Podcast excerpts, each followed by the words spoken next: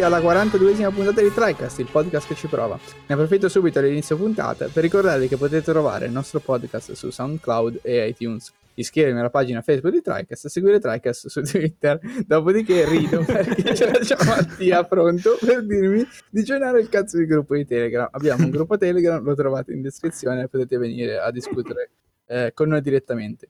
Mi scuso subito anche per il ritardo di questa puntata, ma sono stato in coma per quattro giorni impedendo... in coma, si sveglia poco fa. Confermo tutto, mi sono svegliato poco fa proprio per fare la puntata. Bando alle ciance, io sono Eric, il conduttore malaticcio di questa dis- trasmissione e qui al tavolo con me, al solito, ci sono Ale. Buonasera. Matt. Ciao. E Mattia. No, vabbè. è una roba incredibile. Eh, grande puntata, super frizzante. Oggi mi dicono di ricordarvi che è il 14 febbraio, quindi San Valentino, non lo so, è colpa di Mattia, non so cosa serva. Ma è anche il compleanno del nostro conduttore, incredibile. Attenzione, auguri! Ma io non ho capito cosa, no, cosa Eh, volesse dire. E boh, non lo so, ma me l'ha detto, grazie, grazie, me l'ha detto Mattia, ha detto che di che è San Valentino e io dico, boh, vabbè. Ok, Eh, solito E anche cosa incredibile è che ci probabilmente ci state sentendo con una, un audio super incredibile 3D, 8D, Perché abbiamo un nuovo, high definition. un nuovo componente, si chiama Craig. eh, Siamo grande Craig. eh. Non può parlare ovviamente, però ci aiuterà nella... per eh, registrarci. esatto, ci aiuterà a registrare in multitraccia. Ok, stiamo provando a usare. Craig Bot per fare multitraccia. Speriamo venga fuori qualcosa di migliore della merda. solitamente domani. pubblichiamo. Detto questo, Se no daremo la colpa al conigliastro. Ops! sì, co- confermo tutto, ma crossover. dato a prescindere.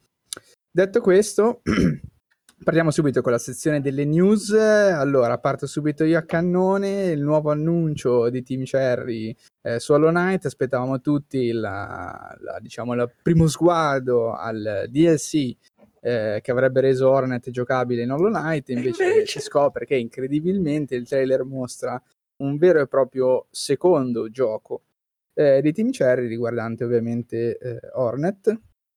Beh, sì, c'è poco da dire, il trailer è fantastico, mostra una varietà e una qualità eh, paragonabili a quelle che ha Hollow Knight eh, base, diciamo. Mm. Eh, promettono ovviamente lo stesso tipo di, di vastità, cioè nel senso, se non avete giocato Hollow Knight, andate a giocare Hollow Knight e poi comprate. Eh, io, guarda, adesso che hanno annunciato questo, ormai penso che aspetto la probabilissima edizione double pack, secondo me. Eh, fanno. probabilissima. Eh, visto- Probabilissima, visto il successo. 500%. Ah, la- è, è ufficiale? Che No, non, è ufficiale. No, no, no. Vabbè, comunque dai, me No, più che altro non sappiamo ancora quando verrà rilasciato. No, in realtà, esatto, si esatto. Sì, credeva- però sì, tanto vale che aspetto ormai. Che magari Boh, ma guarda, le, cioè, costano, so. costa così poco che dire prendo il double, il double pack Attenzione. costerebbe di più. Nel senso Mm. che ormai in sconto Hollow Knight base con tutto viene 10 euro, meno di così. Sì, Cioè, quello sì, era giusto proprio per eh, puro Per fare i Ligurian collezionismo. Boy. Cioè, fare Ligurian Boy. No, no, po- no, per il prezzo no, pure Eh, no. se mi fanno il pacchetto a 30 spaccano euro, cioè Ligurian 10 Boy. euro in più per Il la alla e Sì, sì, sì. le do. Sì, sì, ma ci sta, infatti. Però non lo vedo così probabile, almeno nel futuro recente. Quindi... Eh, Bisogna vabbè, vedere cosa sta. vogliono fare perché comunque Hollow Knight ha avuto tre espansioni. Eh, è chiaro che loro, questa sarebbe stata la quarta. Chiaro Mm. che è diventato un gioco, quindi adesso cioè, cosa faranno? Hanno comunque intenzione di pubblicare questo gioco e di espanderlo a sua volta. Quindi per una diciamo edizione completa bisognerebbe aspettare che poi escano anche le espansioni di Hornet.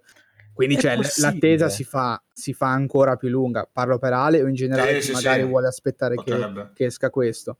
Eh, siccome comunque il, il prezzo ormai di Hollow Knight è veramente bassissimo, visto che include eh, i DLC, i DLC, e quindi Sì, sì, gratuiti. io direi che per 10 euro è quasi rubato. Mm, sì, Eh, sì, no, no, ma... Sì, per il lavoro che ci ha messo dentro, poi Esatto, ne parleremo meglio una volta io e Eric, ma Sì, Cioè. assolutamente. tanta roba. Va bene, passiamo avanti. Invece Mattia ci parla della sua ultima ossessione. Vai pure Mattia. Un Mattia ipatissimo vi, vi comunica che oggi è uscito ufficialmente il... um, in realtà eh, pare- doveva essere, io pensavo fosse un, un corto, diciamo qualcosa di simile, invece pare essere un extended trailer di un futuro lungo cortometraggio degli Yacht Studios. per chi non li conosce, di Anthem ovviamente, del gioco Anthem che sta appunto per uscire. Domani, sì, domani esce in uh, early access, diciamo, per pochissimi giorni uh, su Origin e chi appunto l'access basic o Premiere potrà appunto giocarlo. Uh, chi ha il basic 10 ore, chi il Premiere proprio come se fosse una, un gioca prima, diciamo, sì, sì, un, un pre-release. Poi la release ufficiale sarà il 22 di questo mese. E, um, siamo tutti, diciamo, più o meno hypati, io soprattutto. E eh, Hot Studios, appunto, ha collaborato, come dicevo, con BioWare e Electronic Arts per um, produrre questo, si spera, lungometraggio a questo punto, e hanno pubblicato questo trailer di 4 minuti quasi su YouTube nel canale di Hot Studios, che praticamente è una, uno studio di produzione Uh, di cortometraggi soprattutto, ma so, di idee uh, che poi possono essere trasposte in lungometraggi appunto sotto finanziamenti di eventuali tizi che guardano questi video, ehm, creato da Neil Blomkamp, che eh, per chi non lo sapesse è il regista di District 9, di eh, Elysium e eh, di Ceppi in, in, Italia, tradotto come Human Droid. Uh, dopo diciamo, il fallimento di, di Human Droid è passato a, a, questo piccolo studio indipendente dove ha pubblicato svariati corti molto bei, tutti a tema sci-fi o horror e vi consiglio vivamente di andarle a vedere, sono tutte idee che possono essere poi trasposte in eventuali film se viene qualche appunto qualcuno con i soldi. E in questo caso per fortuna BioWare eh, o EA, non si sa chi, probabilmente EA ha uh, scoperto ha, o ha riscoperto in Blomkamp e ha commissionato questo, si spera, lungometraggio perché alla fine questo video uh, sono tante scene una dopo l'altra montate a mo' di trailer, quindi si spera ci sia dietro qualcosa e non sia solo una, un montaggio fine a se stesso. Serve un po' deludente, però è comunque molto bello da vedere e aggiunge un po' di profondità a quella che sembra essere una... Io entro subito a gamba tesa per dire, eh, in un gioco come Anthem, la cui beta ha dimostrato comunque che cioè, la storia sembra essere veramente molto sommaria, molto, diciamo, al di sotto rispetto al lato gameplay, loot, eccetera cioè quale sia il senso di spendere risorse facendo un cortometraggio di un gioco cui si avvicina gente a cui non frega un cazzo della storia fondamentalmente perché tantissimi hanno detto meno tantissimi, è chiaro che è una proporzione rispetto a quello che ho sentito io molto relativa, ma molte persone che ho sentito parlare di Anthem molto bene dicono fondamentalmente ma a me del fatto che sia BioWare e che abbia una storia frega relativamente e ci posso credere ed è ragionevole crederci perché per il tipo di gioco che è Anthem non è certo un gioco che viene giocato per la storia in sé, cioè il gameplay, il loot system, ripetere le missioni eccetera è il cuore del gioco. Quindi non lo so, cioè sono contento parzialmente, diciamo non è che mi fa scontento, però mi chiedo quale sia il senso di buttare risorse su un corto barra lungometraggio che comunque non, non lo so, cioè mi, mi venne difficile capire se effettivamente avrà un effetto di qualche tipo sul gioco. Cioè. Ma siamo probabilmente... sicuri che sia sulla storia proprio o è una storia ispirata all'universo di Anthem? Eh, praticamente è, un...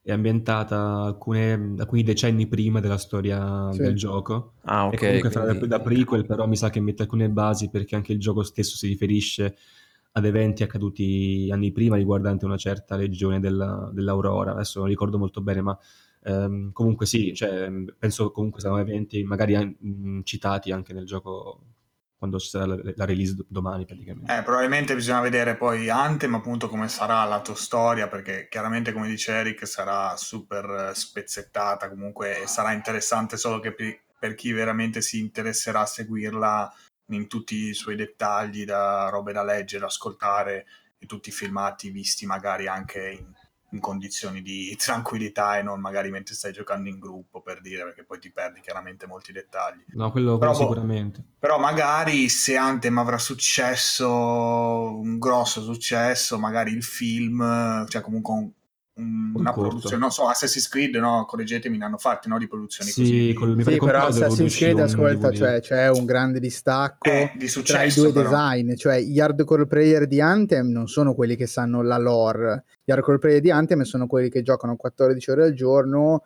e si costruiscono la build perfetta nei raid. Eh vabbè, cioè, vedremo, cosa vuoi dire? No, cioè, magari sì, mi stupiranno, è la mia impressione ovviamente, magari mi stupiranno, ma comunque cioè eh, eh, chi, gli hardcore player di Diablo dubito siano quelli che si ricordano le linee di testo a memoria più che non quelli che si fanno eh, i varchi più avanzati. No, Eh, no, ma ci sta, ci sta. Eh, Ma secondo Eric ha ragione in, in parte, però probabilmente, ora non so chi, ovviamente non possiamo Sì. sapere quali sono le ripartizioni delle responsabilità tra BioWare e, Ant- e- e- EA. Per evitare probabilmente un effetto Destiny 1, dove un sacco di gente si lamentò della storia praticamente risicata, ma del grande potenziale che potrebbe avere, eh, hanno voluto magari ovviare a questo eventuale problema, evitando di rifare un Destiny 1 e hanno potenziato quale potrebbe essere la storia. Perché guardando anche alcuni video di lore su Sì. YouTube, eh, molti dicono sembra non essere una- un gioco ricco di storia, ma e molti dicono che effettivamente sembra essere molto interessante. Non ci sono magari appunto interazioni tipiche alla BioWare tipo romance e cose così, però dicono che la lore sembra essere ricca, sembra essere interessante, meno mh, magari stupida di quello che potrebbe sembrare appunto a un primo sguardo. E magari appunto, magari spero a questo punto che vorrebbe dire che hanno un po' di sale in zucca. EA ha detto guarda, Speriamo. spingiamo anche sulla storia, perché se riusciamo a far contenti sia chi vuole farsi eh, il loot ehm, incredi- incredibile e la, e la build perfetta, riusciamo anche a far contenti chi invece vuole una storia che magari lo... Non lo so, cioè, Lo comprendo- avere l'idea di Blizzard, forse, no? Con i corti animati. Che comunque Overwatch è un gioco multiplayer competitivo, Eh, sì, sì, però sì, però c'hai lì- anche i corti animati che ti danno la storia dei personaggi. Sì, sì, sì, diverso perché Overwatch lì veramente la storia è proprio 0% Eh nel no, gioco, vabbè, ok, però non è, diver- non è completamente diverso. Cioè, No, no, non. Se loro ti propongono poi solo con quello di, di- ne so, il corto magari te lo dividono in cinque fasi, cioè ogni DLC poi avrà il corto di Neil Blanc, di, vabbè, non mi viene Mm, non lo so, non lo so. No, ma sto facendo esempi, ovviamente, Ah, non sì, che ok, lo posso ok. sapere io, sto facendo un esempio, cioè ti fanno il corto super figo prima del DLC che ti narra appunto la, ti dà l'incipit poi alla storia che andrai a giocare, no? Cioè comunque è tutto, è tutto l'insieme che fa poi, fa colore, no?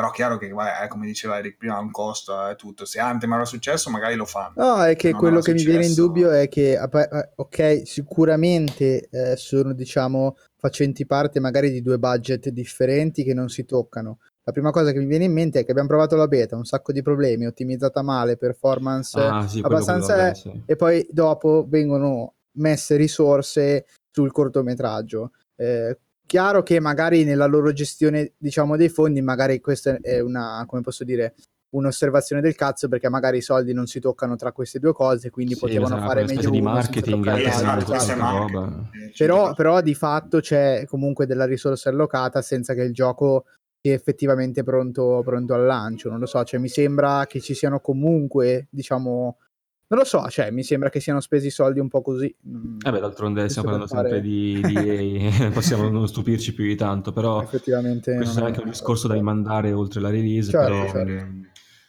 devo dire che però mi fa piacere anche perché soprattutto lo stesso regista di questi- dei film che ho citato prima, quindi Neil Blomkamp, è secondo me molto talentuoso, molto dentro questi contesti sci-fi futuristici, eh, molto competente in questo, appassionato di design, appassionato anche di... non so se è appassionato, ma molto dentro i videogiochi, molto spesso Sì. vede parlarne oppure ha partecipato anche alle tre. Ah, potrebbe- ho fatto il corto su Unity, giusto? hai fatto il corso uti- utilizzando appunto l'engine Unity, eh, collaborando co- proprio con il- i creatori stessi del- dell'engine. Mm. Eh, non ha mai nascosto di voler fare robe con Kojima, non si sa mai che stava questo stato Death Stranding con, eh, con il Blomkamp, però mi fa piacere che abbia appunto collaborato con, eh, con BioWare e, e spero che in, in futuro possa fare robe simili perché io l'ho visto, eh, questo teaser è davvero molto bello. Spero non sia fine a se stesso perché un corto con questa qualità, ho visto degli shot davvero interessanti, potrebbe davvero essere una bella aggiunta. Magari poi se il gioco stesso ha una lore bella, o un- anche uno svolgimento della storia, perché comunque è sempre BioWare, nonostante non sia lo stesso team tale e quale di, di Mass Effect, eh, spero che si possano, diciamo, questa gestione esterna con il corto e il gioco stesso possono combaciare dando un bel risultato Certo. finale. Beh, questo era il mio discorso, quindi mi invito a guardare, si chiama Anthem Conviction, una storia di Anthem di di Daniel Blomkamp, è su YouTube, nel canale di Hot Studios. Metteremo il link comunque. Metteremo il link. Anche su Facebook, eccetera, eccetera. Esatto. Va bene, va bene. Eh, in realtà, ok, adesso c'è Mef che ci parla di... Parlo un attimo degli awards DICE, che sono andati un pochetto più sottotono ri- rispetto ai grandi The Game Awards di cui abbiamo fatto puntata, super, su- di super successo a quanto pare. E niente, in realtà la news è molto, mm, molto corta e può essere semplicemente riassunta in God of War ha vinto praticamente tutto. Cioè, complimenti sempre a Santa Monica perché qua abbiamo categorie un po' diverse in realtà dai Game Awards, perché leggo Game of the Year generale e ok, qua ce l'abbiamo. So che ha vinto un sacco. Eh, Cioè, vinto- mi pare che ci siano una ventina di awards totali e God of War se ne è portati a casa nove, quindi Lul. tanta roba. Praticamente è il parallelo di Red Dead Redemption che fu al- ai The Game Awards. Senza ha vinto tutto quello. Oh shit, oh shit. E no, ha vinto appunto Game of the Year secondo i DICE, Outstanding Achievement in Character, ha vinto il personaggio di Kratos, vedo altre cose tipo sound design, storia, technical achievement, quindi capacità tecniche le ha vinte Red Dead Redemption. E tra l'altro ho letto una cosa bizzarra, cioè alcuni, eh, alcuni tweet dicevano ma Rockstar ha 10 miliardi di, mh, di persone, nessuno è andato a ritirare sto, sto award, cioè non se lo cacavano proprio Mamma mia. di striscio praticamente. Vabbè, eh, avranno avuto da fare, staranno lavorando al porto di Red Dead Redemption 2 su PC. Che facciano un buon lavoro che stiamo aspettando tutti qui. Ecco, non tutti, io ho già giocato. Stiamo aspettando tutti. Red. Scusami. Tutti. Vabbè, sì, anche io, dai. E anche Adventure Game of the Year, poi ci sono altre, cioè ci sono genere Game of the Year e direi che è, la stessa, è il parallelo di Best Fighting Game dell'anno, Sì. immagino, solo che qua lo esplicitano proprio. Ce ne sono un po' di altre, appunto, tanta roba, chapeau come al solito a Santa Monica, Eh, anche Celeste ne ha 22 o 3 mi pare, e Role Playing Game of the Year si riconferma essere Monster Hunter World, giusto per Incredibile, dire. proprio lui. Esatto. E niente, comunque, solo grandi complimenti, un po' più appunto un, un po' passato in sordina questi DICE Awards, però sono sempre degli- dei premi, insomma. Solo capito. questo. Va bene, va bene. Allora ci parla sempre Mattia di un non è gioco cioè, interessantissimo. che è uscito ormai. Sono uscite le recensioni. cioè, Esplosivo. Ah, minchia. Esplosivo. No, vabbè, Mattia. bellissimo. No, è, è uscito oggi Crackdown 3 e nulla, c'è Terry Crews. Nulla. E nulla. Nulla, esatto. C'è Terry Crew che prende voti mediocri. No, Chi eh, l'avrebbe mai detto? Confermato essere un gioco non della scorsa generazione, ma No, rimasto un po' cazzo. indietro. eh. Ma non ho capito, cioè, alla fine c'è questa, mh, questa feature del fatto che puoi distruggere tutto e la istruzione è No, no, no, l'avevano sul- annunciato già, il cloud eh, Sì. Sì, sì, sì, sì, sarebbe eh, mancato. Che palle. Cioè, no, Sì, è, perché- è niente, voti mediocri, alcuni 5, alcuni qualche 6, 6,5 ho visto di media, quindi su Metacritic. Sì, sì, eh, sul pochissimi che hanno detto che era molto divertente, molti che dicono sì, però boh ragazzi, questo è il loro commento. sì, ma noi sappiamo Sì, che non, che altro, non bisogna eh, È un guardare i gioco voti. di lancio dell'Xbox One, dai. Non cioè. bisogna mai guardare i voti, ragazzi, e quindi fa schifo, non andatelo a provare.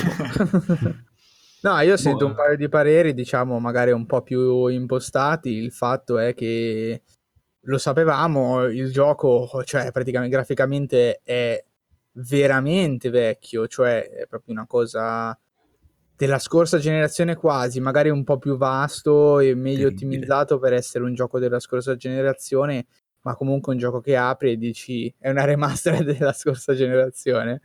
Eh, e quindi a quanto pare a livello anche di eh, gameplay non sembra, come posso dire, aver acceso la droga mh, dentro chi evidentemente questo gioco l'ha provato e l'ha comprato, i voti sono molto mediocri, però vabbè, ne parliamo solo perché per molti di noi era diventato ormai un meme con tutti i vari rinvii, eccetera. Il gioco praticamente ogni volta che si presentava diventava sempre più brutto. e ad una certa è uscito e, e ha fatto male, diciamo che non ha stupito forse nessuno. Ne avrebbe stupito il contrario in realtà se, se fosse uscito e avesse fatto bene. Non, non per dirne male per forza a Microsoft, però è un progetto molto travagliato che sono riusciti a ritirare in piedi eh, in tutto questo tempo, in tutti questi rinvii. C'è da dire che almeno è sul Game Pass per chi ce l'ha comunque. Per chi dovrebbe- vuole provare. Però perché ecco, pensavo costasse meno di prezzo pieno, invece ho guardato adesso e costa Sì, sì. 70 euro. Pensavo Sì, sì, pieno, pieno. tipo... perché eh, Sea of Thieves costava meno, se ricordo bene. Non mi ricordo sinceramente. Meno? Forse mi- Non mi ricordo se costava. 60 meno. costava? No, no, ma proprio meno. Forse mi 40. confondo con un altro. No, forse scusate, era City of Decay, forse che costava Ah, ok, 30 ok. 29 o 39. Ok, ho- magari avevo pensato Crackdown 3 che costasse meno, così invece no. Vabbè, comunque. Thieves, che giusto per controbilanciare e non parlare sempre male di Microsoft, in realtà negli ultimi mesi a quanto pare si è ripreso Attenzione. eh, abbastanza bene, a quanto pare è tornato un po' sull'onda della ribalta su Twitch, almeno prima che sbarcasse Apex Legends, che sembra aver diciamo incicciosito i propri contenuti. Ha fatto un po' la parabola eh, No Man's Sky, like, eh, cioè partendo molto male e arrivando comunque in maniera dignitosa alla fine. Ma vedremo. Eh beh, buono, Giusto per controbilanciare e non parlare sempre malissimo di Microsoft, no- non che qualcuno ci paghi per questo, giusto per... Magari ci pagasse. Bellissimo Crackdown 3 ragazzi. eh, Lo così potrei comprare finalmente. Ah no, è già oggi. Peccato. le robe necessarie per giocare alla gen- con la gente, visto che sono solo e discriminato. Andiamo avanti. Va bene, possiamo andare avanti. In realtà non l'ho Eh, mi metto a segnato. dormire, ma- mi metto a dormire. no, volevo dire velocissimamente che proprio oggi, a sorpresa, nel senso che non... sapevamo che sarebbe uscito eh, in questo periodo, ma non, non c'è stata data nessuna conferma ufficiale. Eh, Siamo proprio oggi è uscita l'update eh, 1.1 di Dead Cells. Ragazzi, voi che volevate Dead Cells su Switch, ma stavate aspettando per i 60 fps, finalmente adesso abbiamo una prestazione e una performance degna di questo nome. In realtà il gioco girava comunque abbastanza bene anche prima, però adesso ho fatto una partita, ho giocato un'oretta e mezza prima, c'è ancora qualche imperfezione, ma il gioco gira molto molto bene e direi che quello è proprio un must su Switch se, se vi piace se vi piacciono i Roguevania diciamo Accattatevelo. Il Roguevania. sì, Mamma sì, mia. no, è proprio mi scatta la droga. In realtà non mi è scattata, ma perché c'è già 80 ore. Il gioco consigliatissimo. E niente, direi che abbiamo finito la parte. una puntata, chi, chi si Sarà ricorda. sicuramente sole caldo remake. no, vado a È caldo, sole è caldo, cos'è? Sole caldo, infatti. questo- Sole caldo Ah, era la puntata 35. È la puntata senza male, fortuna. tristezza. 35, ok. 35 e bellissimo gioco. Sì, in Sta- cui parlavo anche di Darkest Dungeon. Eh sì, non, non interessava al momento. Ah! Eh, partiamo subito con il primo argomento. In realtà immagino un po' tardi perché è un po' che parliamo di ste cazzo di news. No, ma non ci sono news per oggi, ragazzi. Non ci sono mai news, poi Non sì. ci sono mai news, esatto. Non delle news. Eh, ovviamente super sul, pazzissimo, sul pazzissimo. Cazzo eh, aiuta, impazzi- impazzi- Super sul pazzissimo. Grazie, grazie alla mia malattia. Ovviamente studiato a tavolino per portarvi il Nintendo Direct. Reggie Velocissimo. l'ha sentito. Grande Reggie. Eh, ieri sera alle 11 ore italiane c'è stato il Nintendo Direct di inizio anno, tra virgolette. Allora, Anch'io l'ho Basta. seguito. no, nel senso, allora, diciamo, impressioni così eh, a caldo è che comunque ci sia stata eh, molta roba presentata, cioè proprio a livello numerico, tanti giochi, eh, come si può dire, medi, cioè comunque di interesse, ma non epocali, cioè nel senso Sì. non giochi grossi, grossissimi alla Smash Bros o Super Mario Odyssey per dire, cioè manca secondo me quel, almeno dal, punto- dal mio punto di vista, quel gioco grossissimo in uscita nell'anno per il momento. Eh, il gioco, io avevo capito, il gioco che doveva essere dell'anno dovrebbe- doveva essere Fire Emblem Three Houses. eh, Io l'ho visto veramente in una forma molto brutta, ma eh, immagino anche gli altri. Ma adesso ne discutiamo per ordine. Mhm. Cosa volete fare? Annuncio pian piano i giochi? C'è qualcuno di cui volete parlare in particolare? Quindi Io- magari io. Vabbè, andiamo di con la quelli. lista dei giochi, tanto non è che sono tantissime. E vediamo se qualcuno ne parla oppure tutto silenzio di tomba e dici no, mm, a quanto pare fa Oh, schifo. Super Mario Maker 2 Ci, ci voleva, ci stava. ci stava. Ci voleva? Ci sta benissimo. Beh, ci voleva, dai, Super Mario Maker non aveva senso non portarlo su Switch. Hanno fatto il No, difatti, seguito. il invece 2 che- l'ho trovato inaspettato io. Sì, il 2 pure io, cioè subito sembrava Super Mario, anche perché poi non è che puoi fare molta... cioè, che differenza ci sarà, a parte più, immagino, più modi di creare livelli, più, più stili, ecco, si era visto il costumino Eh sì, da infatti. gatto di Super Mario 3D World. E vabbè, però Super Mario Maker, dai, ci, ci ha, Sì, messo sì, anche, ci ha messo anche troppo a, portarlo. Perché Il comunque... primo vedo che comunque ha venduto abbastanza bene in generale. Sì, eh, sì, perché è uscito prima su Wii U, poi su 3DS. Comunque le potenzialità, vabbè, sono infinite. Su 3DS aveva il, ma- il malus ridicolo di non avere l'online, cioè, quindi... Certo, vabbè, certo. ok. Vedo che comunque ha venduto circa... funzionava bene, Sì, io sì. l'avevo, provato, l'avevo preso, l'avevo giocato anche un po', poi però mi ero abbastanza rotto le balle. Diciamo che non mi fa impazzire di per sé, però vabbè... Ma cioè, anche in coop, giusto, vero?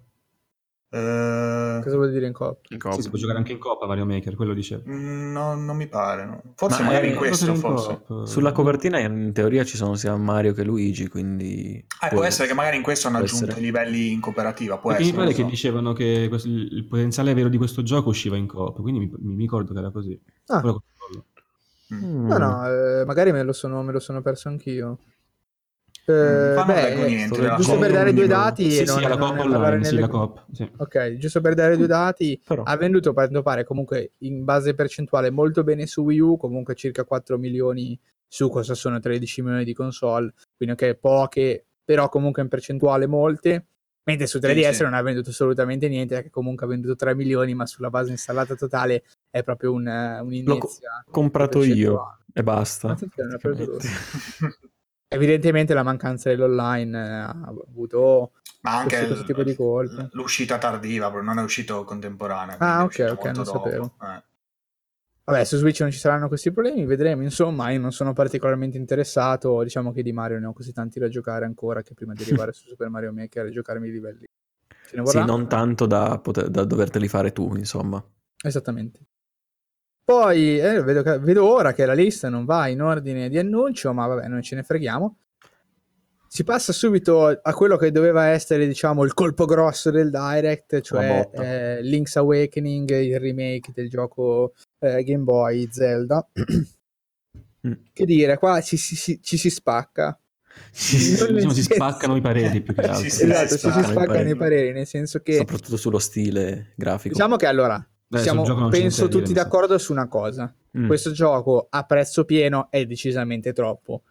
E Eh. sarà probabilmente a prezzo pieno. Se sarà a prezzo pieno è perché è Zelda è Nintendo e se lo possono permettere da questo punto di vista perché hanno questo tipo di bolla di protezione.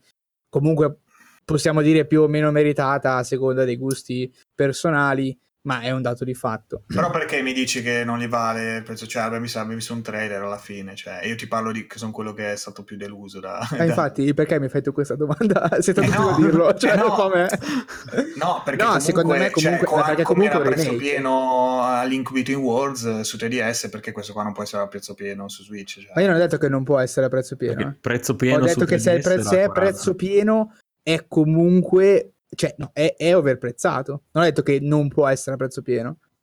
Mm, Sì, sì, no, no, ok. Lo- per me è no, overprezzato eh. perché comunque è un remake, cioè Mm.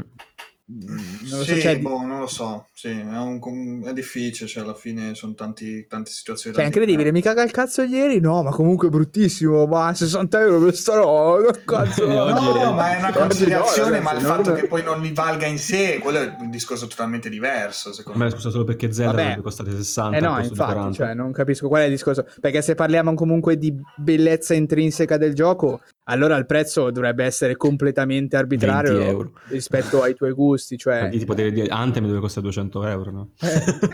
per te, per te. No, invece beh, no, per per- dire, per cioè, macchia capito 10 cosa vuoi euro, dire? Ci no? sta, ci sta comunque. E infatti dico, è per questo che lo stesso se lo potranno permettere di venderlo a 60 euro, se saranno Mm. 60 euro, perché comunque lo sanno che hanno tanti fan che Fagotti. tendenzialmente lo, lo comprano lo stesso e magari non gli interesserà neanche se costerà 60 o 40 o quel che è. Secondo me comunque un remake o fai una roba alla Resident Evil 2 che veramente è fare un altro gioco, Eh, I meme Eh, di Reddit se no- stai citando. Sì. davvero?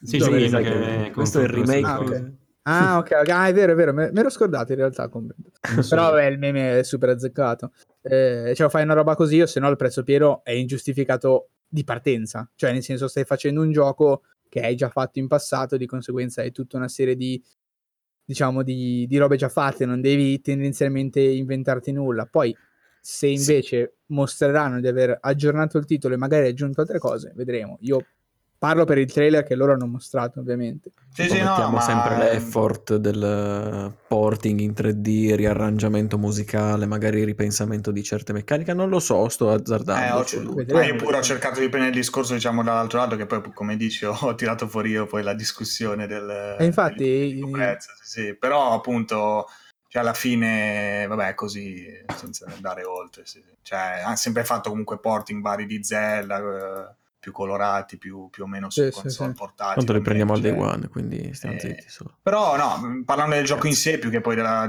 del, del prezzo, a me Eh, esatto, non, non è piaciuto, non è piaciuto quasi per niente lo stile, cioè mh, non è brutto se vogliono anche adesso immagini, però Non è cioè, non è quello che cerco, soprattutto dopo aver giocato Breath of, Breath of the Wild. Magari è quello il problema, che l'ho giocato da poco, quindi vorrei Sì, sì. qualcosa di più, di più serio, più figo. Questo è molto... eh, cioè sembra quasi Animal Crossing, sembra anche un po', no? Come potrebbe Ehi, essere allora. Animal Crossing. Occhio alle Eh, parole. Cioè, comunque ha sto stile così molto puccioso, la testa di Link è un po' strana, sta...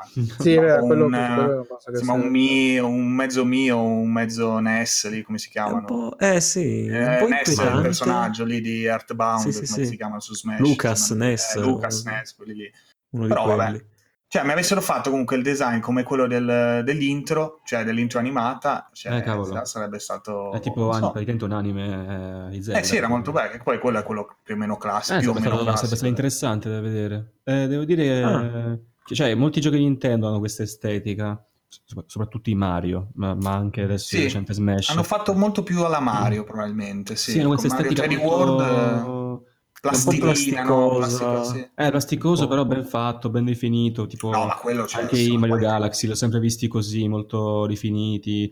Questo, mm, diciamo, un'estetica condivisa ai giochi Nintendo. Gli alberi hanno lucidati. Sì, sì, no, ma assolutamente. Ma infatti, cioè, sulla qualità in sé, è proprio, è- il mio è proprio una, un- è proprio una questione di gusto No, personale. ma stavo dicendo cioè. appunto questa estetica condivisa che però se- non è mai stata condivisa da Zelda, che ha avuto effettivamente degli stili sempre un po' diversi, non è che Zelda ha una sua mh, estetica grafica, intendo, Sì, sì, infatti, infatti. u- unica. Vero. E magari estendere questa cosa anche a Zelda anche a me ha fatto un po' strano. E non lo so, magari sarebbe stato sfizioso vederlo in quello stile anime che si è visto all'inizio, poteva essere una cosa un po' diversa. Eh, è effettivamente un po' anche un casino non avere un'estetica definita per, quel- per- per questo, questo brand di Nintendo, Mm. però Ma- però è anche il motivo per cui esatto. si reinventano sempre, cioè ci Esatto. sta comunque, è positiva come cosa, è proprio qua è questione, ripeto, Beh, c'era sicuramente, di gusto, sicuramente cioè, questione di un compromesso tra le due cose. Gli permette di molti- a spaziare, molti ma sicuramente ah, sicuramente. dal punto di vista del design fanno magari più fatica poi quando devono decidere perché è chiaro che non hai nessun punto di riferimento e ogni volta devi, devi Ci cacciare fuori qualcosa qualcosa di di nuovo. nuovo. Esatto. Sì. Mm. Eh, Che poi, boh, sto vedendo effettivamente-? Mm? Perché secondo me quando vedi questi giochi, appunto l'originale Link Awakening, cioè sarà stato in pixel art, bla bla bla, Sì. e immagini più che altro le Quattro cose, colori. no? Le immagini. Magari appunto mh, per alcuni questo mh, tradursi in realtà dell'immaginazione avvenuto con questo remake Ah, vabbè. che tu, e quello- questo può portare magari a delusione, nel caso di Alessio, io non conto perché non me lo sono mai immaginato, però magari appunto sbagliare per il design può- cioè, per alcuni, mentre per altri magari è quello che si immaginavano quando erano piccoli. Più che altro ho visto, ho trovato una cosa interessante su Reddit Mm. che eh, diciamo l'estetica di Link's Awakening è incredibilmente simile, non uguale, però effettivamente un po' ricorda un vecchio spot eh, mh, televisivo di Link's Awakening proprio, eh, va. in cui c'erano queste bamboline che sembrerebbero mo- somigliare molto comunque al- all'immaginario che è stato ricostruito. Sì, sì, ma non sarà ora. un caso sicuramente, visto Che fosse il loro obiettivo? il solito ripesca. Eh no, infatti, quindi dico, potrebbe essere che in realtà comunque non sia stata una scelta, diciamo così, casuale o comunque così arbitraria rispetto, eh, rispetto a quello che era, tra virgolette, il canon del titolo, visto che comunque era uno spot eh, poi- dell'epoca. A proposito di Mario, che diceva prima Mattia, cioè si vedono dei nemici di Mario effettivamente negli screen. Sì, ma-. Quindi, boh, c'è sta cosa strana, vediamo anche cosa vero, no? Eh, ma scusa, Io dal mio canto... C'era anche nell'originale. Ah, ok. Io non l'ho giocato, quindi in realtà lo, lo- lo devo recuperare. Eh, a me non, non è dispiaciuto per niente, lo trovo molto carino. Eh, certo, se mi dite preferivi Breath of the Wild, dico sì, eh, Vabbè, però per forza, cioè nel senso è chiaro che di fronte alla scelta tra un remake e un titolo nuovo in stile Breath of the Wild, è chiaro che uno sceglie Breath of the Wild, Eh, però comunque l'ho trovato molto sfizioso, molto carino. Eh, io vorrei recuperarlo su Switch quando, quando uscirà. Come si colloca Eh. questo Link Awakening eh, tra i giochi di Zelda? Cioè, Lascia perdere. È, bu- è buono? Cioè, fa schifo? Ah no, eh, per la bontà io ne ho sempre sentito parlare piuttosto bene, forse addirittura paragonabile a Link to the Past all'epoca, quindi ho sentito de- dei buoni pareri. Sì, quindi- comunque esatto, non è nella fascia bassa, diciamo assolutamente. no. Forse è il migliore del, della- del Game Boy portatile. Cioè, Oracle anche sono stati dei bei titoli. The Adventure of Lincoln. Di Adventure of Link no, per esempio. No, grazie, no. Ho Diciamo di sentito, no. eh, è stato un esperimento così. Comunque concordo anche io con, ehm, con Eric sullo stile grafico, mi piace. C'era solo un'unica cosa che non mi andava e ho faticato un po' a capire, eh, c'è qualcosa che non va. Rivedendolo poi, appunto, come Ale ha già detto, la faccia di Link Sì, è è vero, terrificante. essere d'accordo. Cioè, forse un po' paura. anonima magari per questo. Cioè, essendo questa palla con due occhi verticali com'è.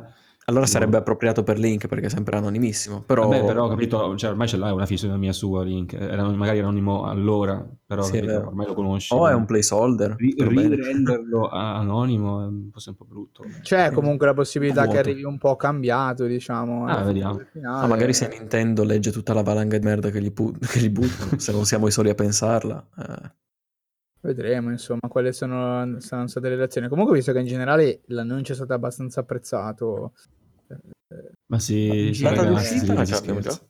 no, 2019, è Ok. generico. Cioè, Vabbè, immagino comunque che sia la fine esatto del 2019, altrimenti avremmo, avremmo Sì, sì, sì, ma come, ven- come tutte le uscite Mm. grandi, diciamo Mi sa così. che il più lontano era tipo luglio, forse, di, di annunci col Sì, mese sì. specificato, quindi oltre luglio sicuramente. Mm.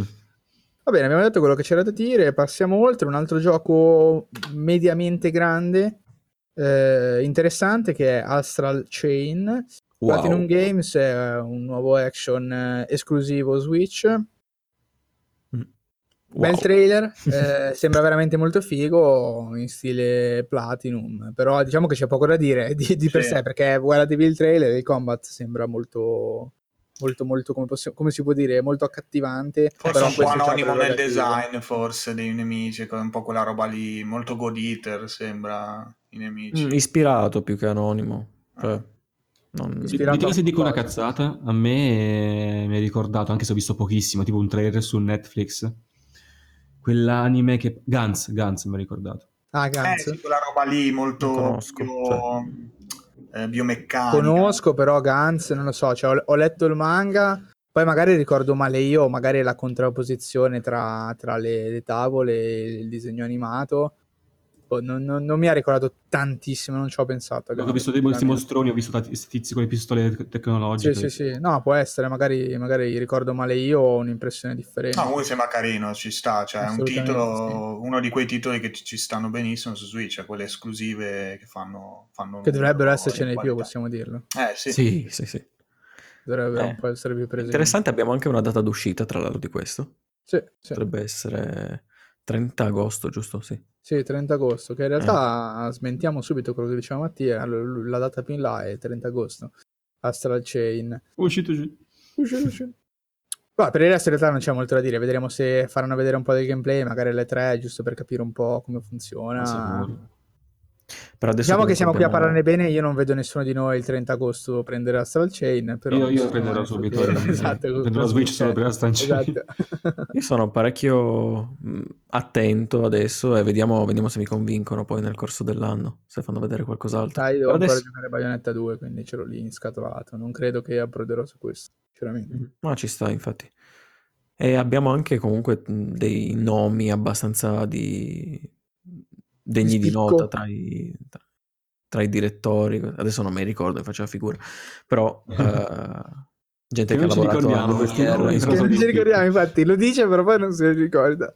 gente big di. Platinum, facciamo così. Ah sì, ragazzi, eh, ecco, ecco il nome di spicco qual era, Masakatsu Katsura ha fatto forse il design, mi pare, o è basato su qualcosa di suo? Il Eh, creatore non del lo so, cioè, se se tiri fuori il nome, però adesso vado a vedermi il trailer. Sì, Ma no, character design è famoso, suo. sì. Character design Sì, è il suo. famoso mangaka dovrebbe essere, sì. Sì, sì, sì, c'erano nominati qualche manga che adesso mi Mm. sfuggono, comunque sì. Ecco, metti, mi ricordo ringraziami. direttore, direttore chi ha lavorato anche a Nier Automata e altri. Sì, è vero. vero, c'era anche il tizio bene, di molto Nier bene. Automata. Quindi insomma, la- gente, gente di Platinum. Gente di spicco, gente di platino. gente di Platinum. ok. ok, possiamo andare oltre e andiamo subito a quello che... Allora, voi mi smentirete, io avevo Stiamo capito che questo doveva essere il gioco cuore dell'anno. Almeno, in realtà me l'ha detto Ale, quindi se sto sbagliando poi ve la dovete prendere con lui. Fire Emblem Free Houses. Ok. Stasera ce l'hai con me, praticamente, aiuto. No, vabbè, sì. È vero, No, è è scherzo ovviamente. Cioè, in realtà è vero, ma fa niente. Cioè, non, non ce la prendiamo con Ale. Ehm, beh, ma che dire, cioè, sinceramente a me purtroppo, lo dico senza mezzi termini, ha fatto un po' cagare. Cioè, nel senso, io Lo prendi, pa- lo parlo da esterno, proprio come, come solito accadere, perché effettivamente le saghe di, vecchio, di vecchia data non, ne ho recuperate troppo poche, magari, però l'ho visto un po' da esterno.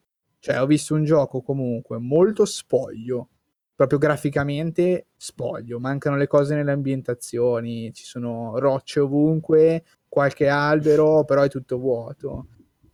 Con poche persone, cioè diciamo proprio poco popolato anche come, come, come luogo.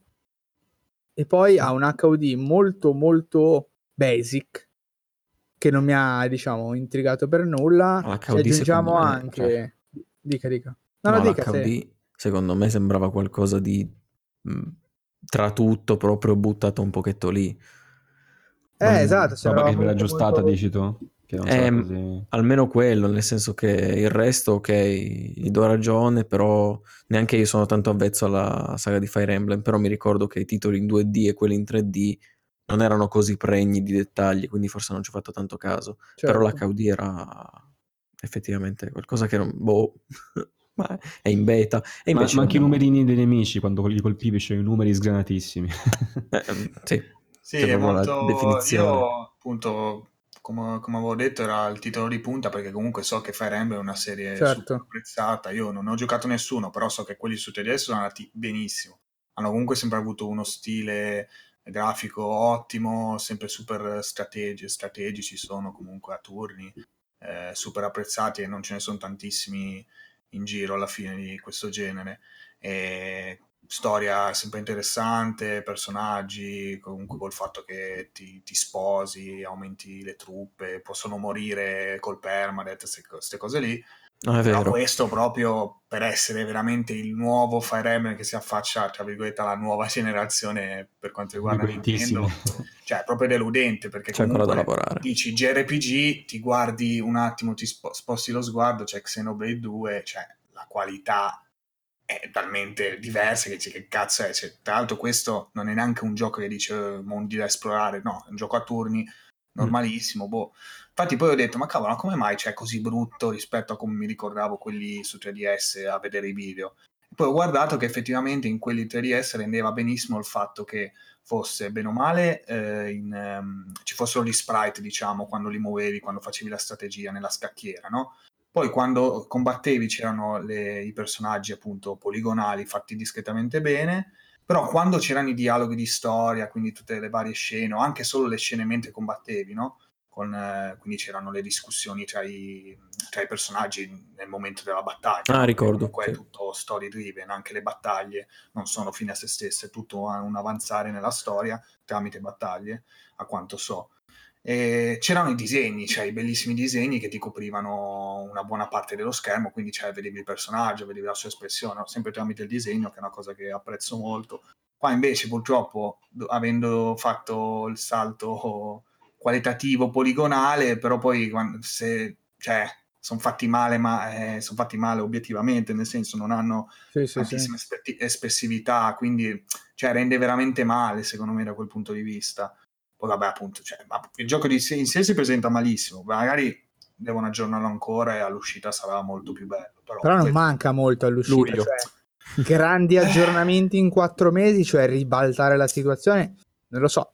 Eh Cioè, no, no, secondo io ho speranza per i fan che lo aspettano, cioè più che a me non lo prenderò, No, no, beh, chiaro, chiaro. poco. Spero Che altro sai loro, cos'è? però sì. Contemporaneamente Dragon Quest 11, cioè comunque fa vedere che Eh, su sì. Switch si può raggiungere Una certa qualità. una certa qualità grafica, ovviamente non è paragonabile alle versioni PlayStation 4, PC, che è ancora migliore, eccetera, però vedi che il mondo è vivo, ci si interagisce, è abbastanza fiorito, Sì, sì, che è cioè, già comunque- curatissimo. Esatto, che è abbastanza curato, che comunque la cosa c'è. Ed è un gioco che arriva, smentitemi se, se ricordo male, comunque per ultimo su Switch. Quindi è un gioco che è pensato prima per altre piattaforme e poi Sì, portato sì, su sì. Switch. E di base è un'operazione che dovrebbe far sì che il gioco risulti mediamente peggiore rispetto a un'esclusiva che viene sviluppata appunto esclusivamente per Switch. Per questo a me mi ha lasciato Fire Emblem, che ripeto, non sono un fan. Se, se tra chi si sta ascoltando un fan ha visto il trailer e sta pensando cosa cazzo state dicendo, ce lo fate sapere nel gruppo e ne discutiamo volentieri. Sì, sì. Impressione, diciamo, da non fan che comunque possedendo Switch potrebbe essere, diciamo, un primo approdo se fosse un gioco che si mostra, diciamo, in maniera eh, molto bella e decente. Non è stato proprio questo il caso. Mm. Più che altro adesso sto rivedendo il trailer, oggettivamente ci sono le scene di combattimento dove cioè, ci sono questi due blocchi, due nemici, ok, comunque a turni non è che si possa eh, creare troppa confusione, immagino. Però l'ambiente cioè, è proprio vuoto, cioè non c'è niente, c'è questa distesa, eh, le texture sono quelle che sono, ci sono quattro alberi, proprio a bassa risoluzione, eh, quindi lo, lo vedo proprio maluccio, cioè non è un gioco che sinceramente mh, vorrei giocare Attira su Switch, l'occhio. anzi Eh. mi sembra proprio un gioco low budget, cioè nel senso mi sembra proprio uno di quei giochi che comunque escono dappertutto su tutte le console, non solo su Switch perché è la meno potente, ma escono male perché sono programmati male, magari da poche persone poco esperte che stanno pubblicando un gioco. No- non, è, non è la qualità, lì, diciamo, di un sì, first sì. party, first party, di un'esclusiva eh, Nintendo a cui siamo soliti vedere. Sì, probabilmente sono questi team eh, abituati troppi anni a sviluppare su, su un 3DS, quindi a sì. qualità veramente diverse. Non, cioè, devono ancora usciti, passare usciti- di generazione, boh, cioè, non so. Sono usciti anche dei Fire Emblem su GameCube e Wii. Beh, non so però la qualità di com'era. Mm, eh, non, eh, Quindi non ho idea. potremmo andare a vedere per un confronto, ma Sì, sì. Però diciamo che per questo motivo, essendo-. Sì, sì, per questo Sì. motivo, essendo Fire Emblem, diciamo, il titolo di punta del Direct, adesso al di là del fatto di Nintendo in generale, ma del Direct in maniera dichiarati- dichiarata, mi ha lasciato un po', un po' perplesso. Il Direct in generale non brutto, però, insomma, no, non no. ha dato molte risposte e quelle che ha dato grosse non sono state super convincenti, anche se comunque adesso vedremo che la quantità di cose eh, che è stata mostrata non è, non è poca. Sì, personalmente inaspettato anche. Vabbè che avevo aspettative basse in realtà, giustamente, perché Sì, se no già tu ti aspettavi ovviamente una certa cosa che non c'era. Eh, eh. Eh, Per chiudere il discorso su Fire Emblem e per far incazzare eh, magari chi ha visto il trailer e gli è piaciuto, le cutscene a 15 fps non si possono vedere. Mi spiace, ma è finita l'era dei 15 fps delle cutscene. Mi spiace. però no, è- si aggiunge un pochino, se- per il mio gusto personale, è un motivo ulteriore per vedere, per, per dire che il gioco è brutto, perché magari le cutscene qualitativamente non sono brutte, però cioè, scattano.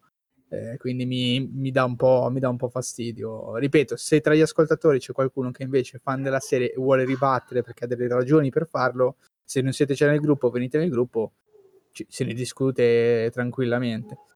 Volevi dire, Mattia, scusami?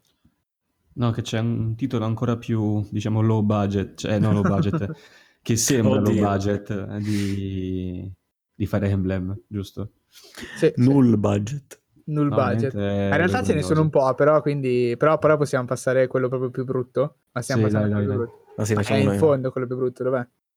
Eh, dove vuoi che l'abbia messo, perdonami. Non lo so dove vuoi che l'abbia messo, cosa vuol dire? Più che metterlo in fondo, sai. Giustamente. No, in realtà, cioè, che salto stiamo facendo? Ok, parliamo di Dead by Daylight allora. Cioè, imbarazzantissimo. C'è- c'è veramente Eh, motivo di- buttiamo di dentro parlare. Assassin's Creed Remastered, Assassin's Creed Remastered. Facciamo un discorso complessivo Su sul fatto che ci sono alcuni porting che stanno arrivando su Switch, cioè che che nessuno me... voleva. tra- Nessuno, allora, che nessuno voleva, perché a me mi sembra che nessuno abbi- li abbia chiesti, Ma tra noi ma sono di no. fatti così male che diventano solamente dei meme contro Switch, cioè comunque portano secondo me una sorta di back, backslash comunicativo, cioè quando un gioco così brutto arriva sulla tua console, è chiaro che poi diventa un meme. Guardate il porting di Dead by Late, guardate il porting di Assassin's Creed 3. Assassin's Creed 3 che tra l'altro adesso controllo mentre lo dico, ma era già uscito sulla generazione scorsa, quindi non so se cioè, io l'ho visto veramente brutto in quel trailer. Cioè, veramente la remastered, poi portata un'altra volta a livello di PlayStation 3, perché comunque il sì, sì, è uscito nel 2012, di... esatto. Quindi è uscito più ma, tra l'altro era uscito pure su Wii U, se ricordi. Sì, è uscito dappertutto. E sono fissati cioè... con Assassin's Creed 3, sono fissati. Ma oh. poi, vabbè, possiamo anche discutere sulla ragione di portare l'ultimo della trilogia senza avere gli altri, ma poi potremmo anche parlare di Kingdom Hearts 3 e non voglio andare troppo oltre lì. Per me, sincer- sinceramente, non ha, non ha, senso portare Assassin's Creed 3, punto. Cioè, non... È un gioco che chi compra, cioè chi è che si compra Assassin's Creed 3 senza boh. gli altri su Switch? Ma anche perché c'è la Ezio Collection, tra l'altro, potevamo portare quella. Ah, sì. Esatto, ma potevano portarli tutti, fare una collection totale, magari non era best quality, però sai, c'erano tutti. Nel caso che qualcuno se li voleva recuperare, si comprava il pacchetto e se li giocava, aveva un senso logico di per sé. Però così veramente mi sembra un gioco buttato lì e tra l'altro nel cortissimo trailer mandato, cioè gira veramente malissimo, c'è una roba obbrobriosa. Eh, ancora più vergognoso di Assassin's Creed 3 che non è più neanche remastered praticamente. Sì. È veramente Dead by Daylight, uh, ragazzi. Cioè, sapete sì, quando mettete tutto a basso su PC in un gioco, tutto a basso? Sì, ma anche la risoluzione è tutta a basso, 800x600. Oh, cioè. È tutto a basso, risoluzione, ombre, tutto, non c'è, non c'è, cioè veramente ragazzi, una roba orribile, ingiocabile. Poi immagino in, in portable, neanche docked, cioè sarà qualcosa di... Uh, non lo so, cioè, cioè io mi chiedo nel momento in cui decidono di mettere dentro le cose nel direct, mm.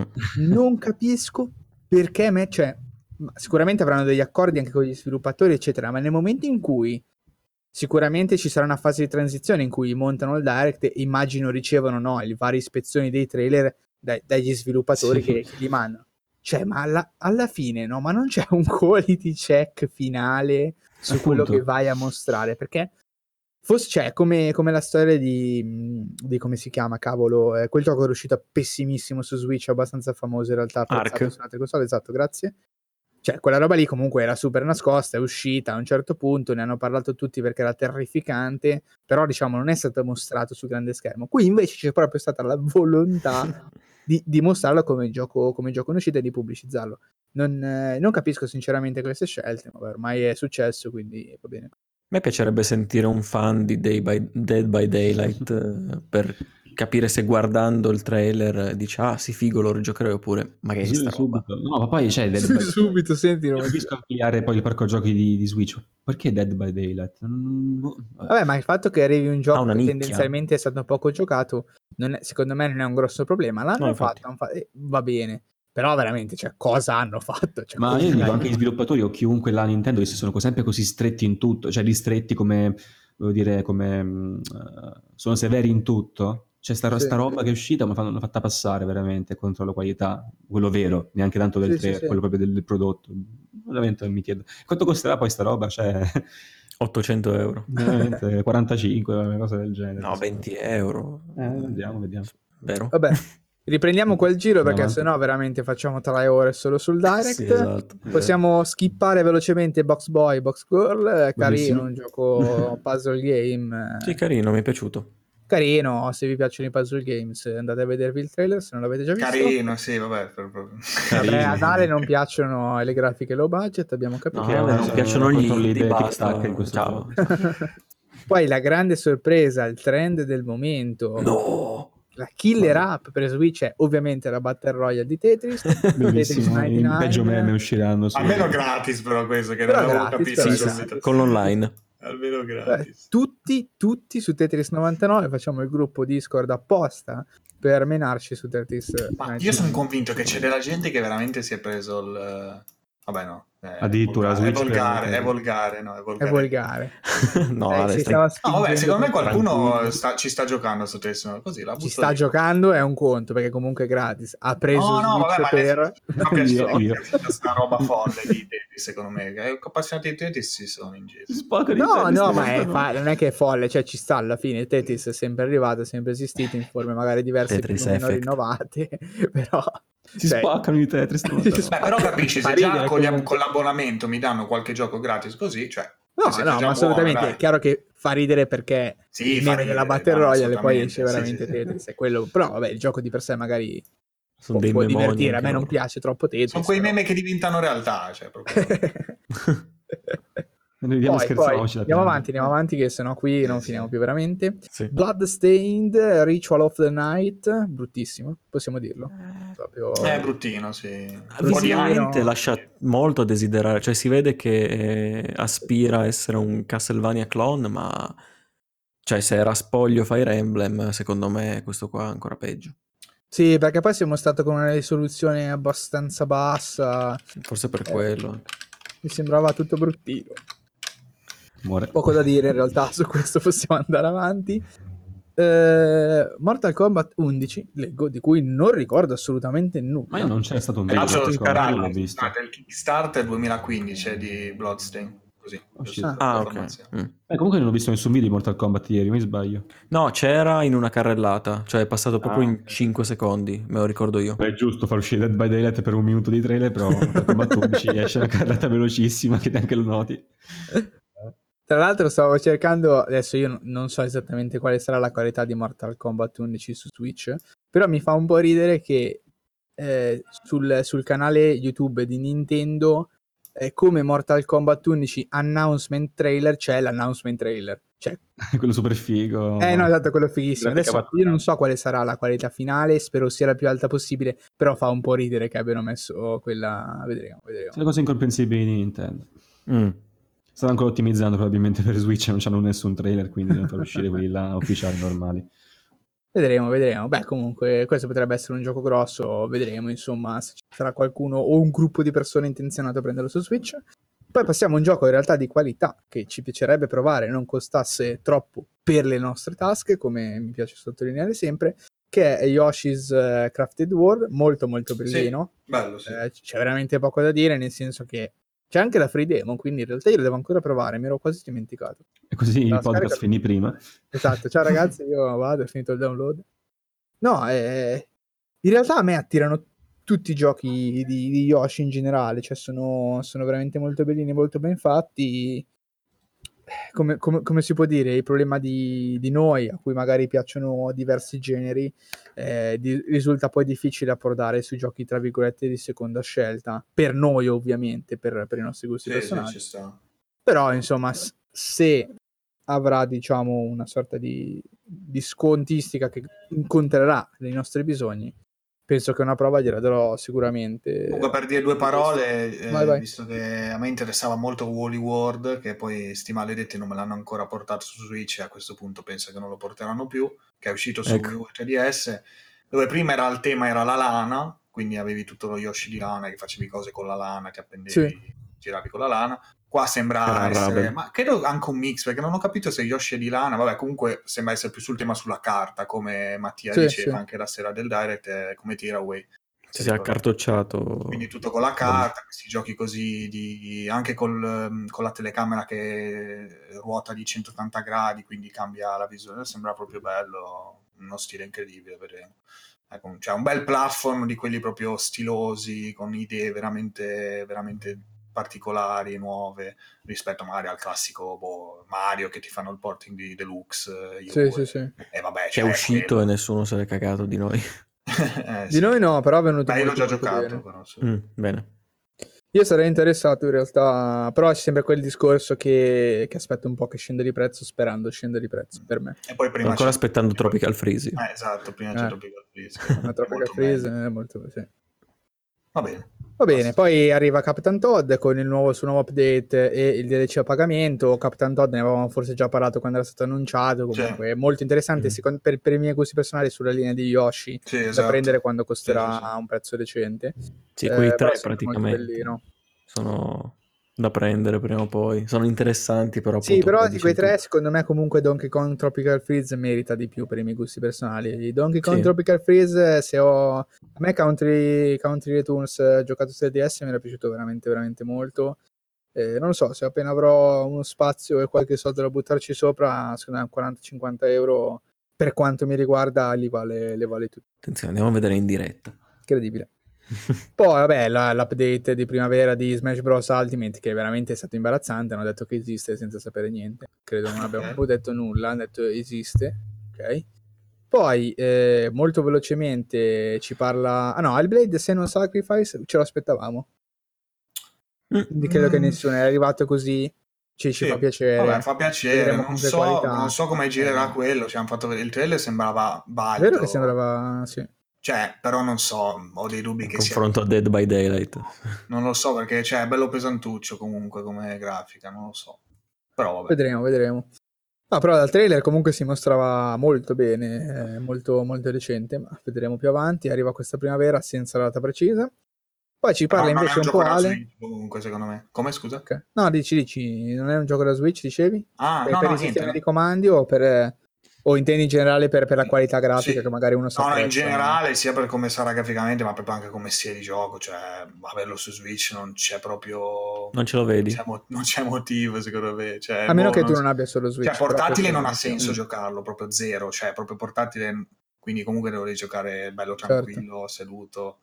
E poi, boh, cioè... Vabbè, comunque fa piacere che ci sia, dai. In giro al No, no, beh, parco. chiaro, chiaro che non è, Sì. non è mai un... Sì, è sì, sempre no, un plus che ci sia, no? Però poi uno si chiede quale sia l'effettiva utilità e se sia effettivamente il modo migliore, il modo migliore per giocarlo, è quella la domanda. Eh no, esatto, esatto. In solo questo Switch, caso no, gli fa cioè- solo più piacere Mm. di poterlo, di poterlo giocare su Switch. Ci parla invece sempre Ale un pochino di Demon X Machina, Oh. Sì. grande gioco, eh, ci ha spaccato i coglioni Ale per eh, mille anni, per poi provare la demo e Eh, lo E invece, no, dai, non allora... si spaccherà. Eh, Molto diciamo probabilmente. Vabbè, è, un- è uno di quei No, titoli dici. esclusivi terze parti comunque che aveva catalizzato un po' di attenzione su Switch, visto che ce ne sono talmente pochi che la gente giustamente ha visto quello. Oh ragazzi, è figo questo.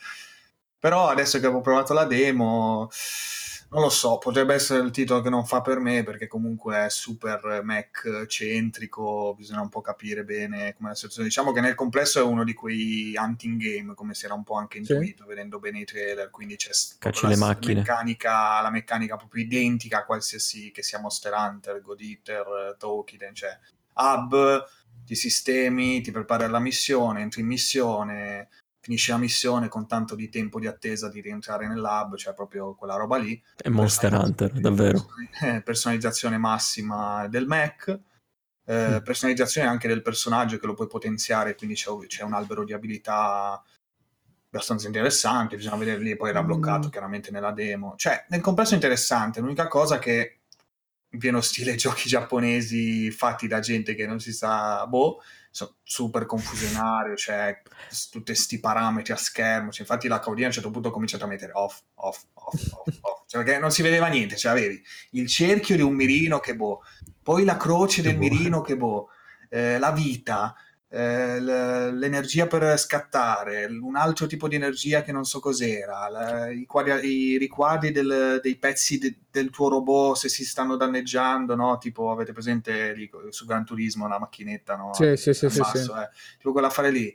Poi le munizioni, eh, che ti segna le munizioni.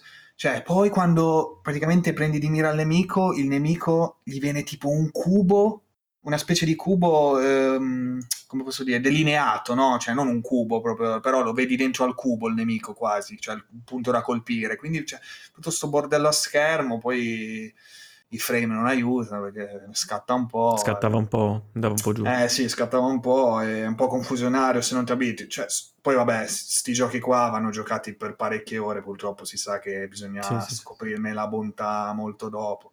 Ma su no, non lo quest'ultimo so. confido che ottimizzino un pochetto, sul resto Potenzialità ci sono, però boh. Sì, sì, magari ottimizzano, non so. devo provarlo, che ce l'ho anche io scaricato e Però non credo che faccia per me perché così sti Mac proprio è, forse non c'è appunto i Preferisce Windows, giapponesi Ale. o appassionati Basta. magari si spaccheranno, ma io non, non credo, ecco. Però Coppa 4, cioè queste solite robe lì, dai. Nuovo Magari. gioco Coppa 4. Eh, No, basta. Vabbè, magari poi comunque Dark Souls uscirà... 2 è in sconto su Steam. eh, Io. Andiamo, basta. Almeno quello penso non mi funzioni. Eh, Ah, va bene, Focus. poi possiamo eh, nominare velocemente Marvel Ultimate Alliance. Ma eh, no. Velocissimamente. velocissimamente esiste, esiste ed è esclusivo. Mm. Eh, Dragon Quest Builders 2 va bene. Carino, Oninaki bene. invece qualcosa di un pochino più interessante dal punto di vista estetico. Che poi abbiamo scoperto essere stato fatto dai creatori di I Am Setsuna e Lost Eh sì, come ho immaginato, come ho immaginato vedendolo. Quelli lì Eh sì. però non li ho giocati, ma ne parlano Maluccio, almeno te Matt Sì. hai giocato a M Setsuna, se ricordo. Mm. E è un No, po' no, così. no, ricordi molto era- male, ricordi molto male. Era No, Carlo, nessuno? giocato, salutiamo Carlo. Era Carlo Eh, forse. sì, sì, era Carlo, salutiamo Carlo. Mm. Eh, Sono giochi medi precedenti, questo però sembra un po' più sulle mie corde anche per il fatto che è proprio action RPG molto... Sì, non lo so. sembra un pochetto diverso. Lo stile Come- grafico mi piace di più degli altri. Sì, vabbè, ok, lo stile grafico è molto, molto soggettivo, quello di I Am Setsuna e Lost Sphere, e però anche io l'ho trovato un po' così così, insomma. Mm, sì, A me sì, sembra eh. che sia molto, molto, diciamo, sia mediamente curato in alcune cose e completamente blank in altre.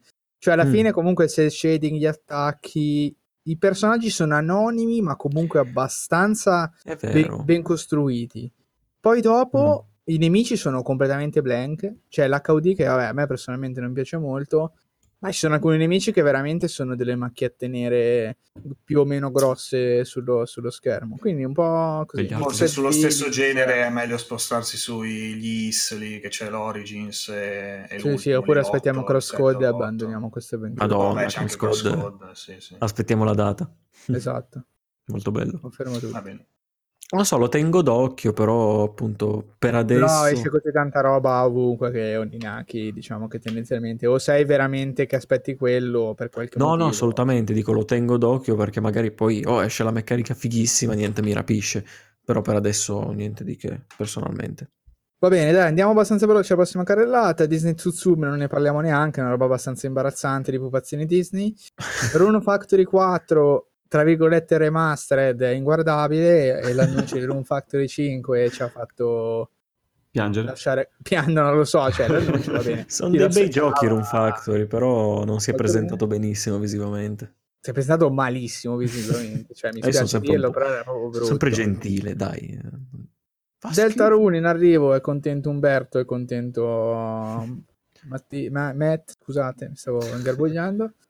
Eh, Chapter 30 1. gratuito, Eh così, così, così ce lo proviamo tutti, in realtà non è vero, devo ancora giocare Under. Final Eh. Fantasy VII in arrivo a marzo 26, Final Fantasy 9 da subito, comunque Costa due 21 bei, titoli, due bei titoli, secondo me a giocare su Switch questi un po', un po' mi, me, ne, me ne pento di averli già giocati su altri lidi. Sapere che a 100% Ci sta il sarebbero usciti su Switch eh, avrei aspettato probabilmente. Beh, il 10 magari aspetti. Eh no, il Switch. 10 aspetto assolutamente, sì, sì, sì. Anche Ma- l'8 se mai volessero Ma allungarlo. Ma l'8? L'8 è morto da qualche parte. No, vabbè, è un titolo un po' infelice, cioè non, non so perché non se lo cagano, alla fine Ma probabilmente a livello di cantieri interni stanno facendo qualcosa a riguardo, per- proprio per non cagarlo Remake. così. No, non lo so, magari stanno, mm, non voglio dire magari sì, magari no, però mi sembra veramente strano. No, Alla ma fine li stanno portando senso, tutti, ragione. c'è l'8, non mi Cioè, sembra l'X2 che- lo, lo portano dappertutto, che è quello che fa più cagare storicamente, se correggete Sì, sì, sì. Quindi, boh, perché non portare l'8? Mm. Cioè. Molto soggettivo in realtà quanto faccia cagare l'X2 perché Oh shit, oh shit. a me non è piaciuto. Ah, Però ok. a molti ho sentito ah sì, è bello, bello, molto più bello del 10. Boh, Ah, sì. Boh, non Non lo lo so. so, io, Io ho sempre saputo che era Pareri contrastanti, ma- ma non l'ho giocato nemmeno tutto, quindi che cazzo parlo? Bravissimo. Chiudiamo la cosa Direct che ormai si è, protra- si è protratta, non so più parlare. Per mille ore. Per, per mille mila ore Unravel 2 e Grid Autosport arrivano su Switch. Primo il bello. 22 marzo e l'altro quest'estate. Ma Grid secondo me ci sta perché comunque non esiste un gioco di auto normale su Switch, o sbaglio? Mario Kart. No, Ah, no, credo no, che no, ce ne no. sia uno, eh. però non vorrei... Beh, uno, se mi dici che uno, ok, però Eh, no, no, sono infatti, pochissimi. Sì, sì, cioè. Sì, sì, no, sono pochissimi, è vero. Ah, e poi Kart. eh, ti- eh, Eric ti scaldi Hellblade. No, L'ha già detto. Abbiamo già parlato. detto che- Eh, sì, vabbè, allora ti stavo dormendo in quel, in quel. È incredibile, però come lui si sveglia e dice mezz'ora dopo ti sei dimenticato di Hellblade. Senza chiedere tipo in chat se ne abbiamo parlato o no. No, Eric, eh, ma no, non Eric, hai detto. Zelda, cretino. Oh, ragazzi, non abbiamo parlato del direct. Va bene, dai, news. facciamo un step avanti. con, con un altro argomento, eh, a questo punto direi che tocca a me, ragazzi. Io ho deciso di portarvi Fallout New Vegas. Incredibile Giusto per quanto scavo nel tema. passato. Eh, in realtà avevo voglia. Ho giocato a Fallout 76, ne abbiamo già parlato a lungo, ovunque, in ogni video, eccetera. Però giocare a Fallout 76 effettivamente mi ha lasciato. eh, Cosa mi ha lasciato The Proof? Cosa- lasciato The Proof. Sì, ho The Proof da casa, ragazzi. Si è trasferito da me, salutiamo. Proof. No, e mi ha lasciato un po' la voglia comunque di eh, giocare quel tipo di eh, sistema in generale, no? Però un sistema che poi avesse anche un compartimento narrativo degno di nota. Di conseguenza sono finito per pareri generali, ma anche per consigli di, personali di, di gente che conosco. Alla fine sono finito su, su New Vegas. Qui nessuno ha giocato a New Vegas, vero? No. Eh no. Perfetto. ah sì, io tipo io un'oretta, poi l'ho droppato benissimo. Ah, Perfetto. Mattia droppa cose. Esatto, Mattia droppa tutto. Aggiungiamo Eh, visto lista. è una pagina Facebook, iscrivetevi. Esatto. Ogni giorno droppa quattro giochi. No, ma in realtà abbast- all'inizio abbastanza hypato perché fu dopo il treno, forse perché mi ha stoccato già abbastanza che ho giocato tante Cioè, ore perché tu dopo droppato. Fallout 3 cosa hai pensato di fare? beh, New Vegas, no? New Vegas. Beh, come- è qualcosa di diverso. Non è minimamente paragonabile, ma come ho fatto io con Metal Gear alla fine. Mi sono giocato Ah, l'1, sì, il sì, 2 sì. e poi il 3 ho detto no, basta. Eh, però Eh. sai, comunque è, è vero, hai sbagliato anche tu, ma comunque Mm. Metal Gear è un'esperienza molto chiusa. Sì, Eh, sì, infatti. So che appunto avendo giocato anche, due, diciamo. magari Eh, valeva sì, forse, sì, sì. non lo so, però saturato, capisco. Fallout New Vegas, allora, devo dire che è un gioco che secondo me... Allora, innanzitutto il mio, il mio background con i Fallout è nullo, quindi questo è il mio primo Fallout giocato dall'inizio alla fine, avevo giocato un pochino Fallout 3. Mm. Più o meno avevo in mente insomma quali erano gli standard della serie, ma eh, non avevo mai giocato uno dall'inizio alla fine. Secondo me questo gioco è proprio spaccato e probabilmente non è solo questo gioco, ma i Fallout in generale, visto che poi tendono ad essere più o meno uno la copia dell'altro dal punto di vista delle meccaniche, intendo.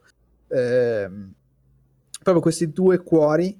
Uno è quello della- del proprio narrativo, dei testi, del world building, eh, attraverso note, dialoghi, scelte nei dialoghi, alcune domande che puoi fare, non fare, a seconda della fazione che eh, joini o a seconda di che skill hai acquisito durante, durante il tuo percorso.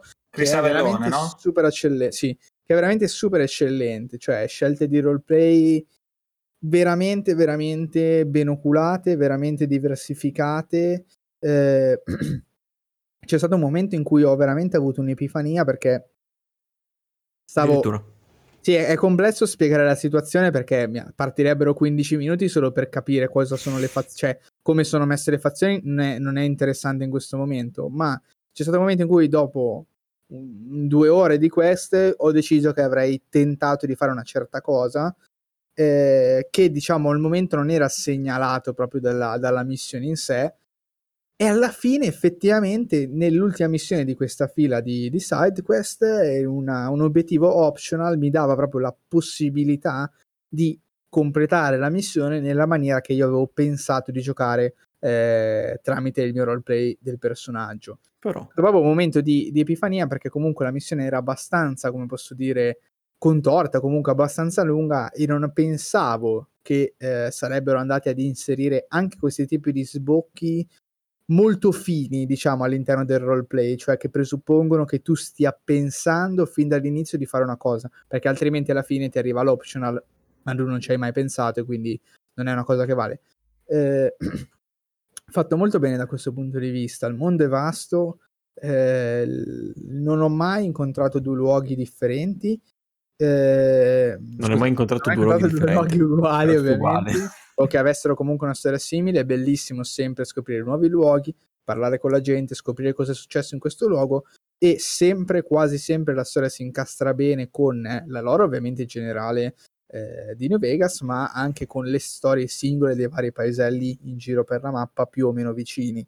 Mm. Eh, se succede qualcosa magari in un campo che è stata una battaglia o un esodo, è molto probabile che anche dall'altra parte della mappa gli elementi facenti della stessa, della stessa facenti parte della stessa fazione magari si ricordino, ti parlino dell'evento. Oh, Ed è che bello perché bello. la cosa puoi eh, parteciparti in due modi, perché magari prima sei andato in città, in, que- in quel luogo in realtà, e hai scoperto cosa è successo ispezionando il luogo e poi ne senti parlare, oppure il contrario, potresti prima sentirne parlare, a quel punto il gioco solitamente ti mette un mark sulla mappa e puoi andare a vedere cosa è successo per scoprire a posteriori. C'è veramente tanta libertà, a, a, a parte nella, nella, nella zona iniziale che un po' ti guidano sulla direzione, ci può stare alla fine.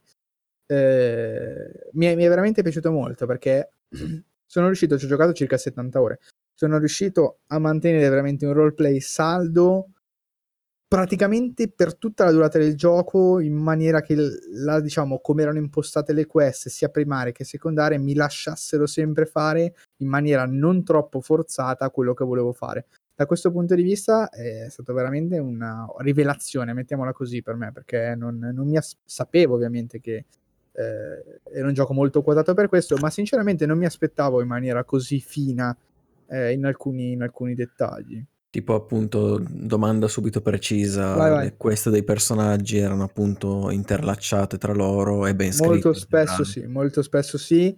Eh, secondo me abbastanza interessanti anche le storie dei companion cioè? che puoi reclutare. Ah. Eh, sostanzialmente, ma questo immagino sia in tutti i Fallout, anche se non ho un riscontro precisissimo perché non ne ho giocati altri, immagino sia in tutti i Fallout. Puoi reclutare eh, dei, dei, companion. Beh, nel 3 eh, c'erano i companion. Ah, eh, sì, sì, era solo il cane, mi sbaglio.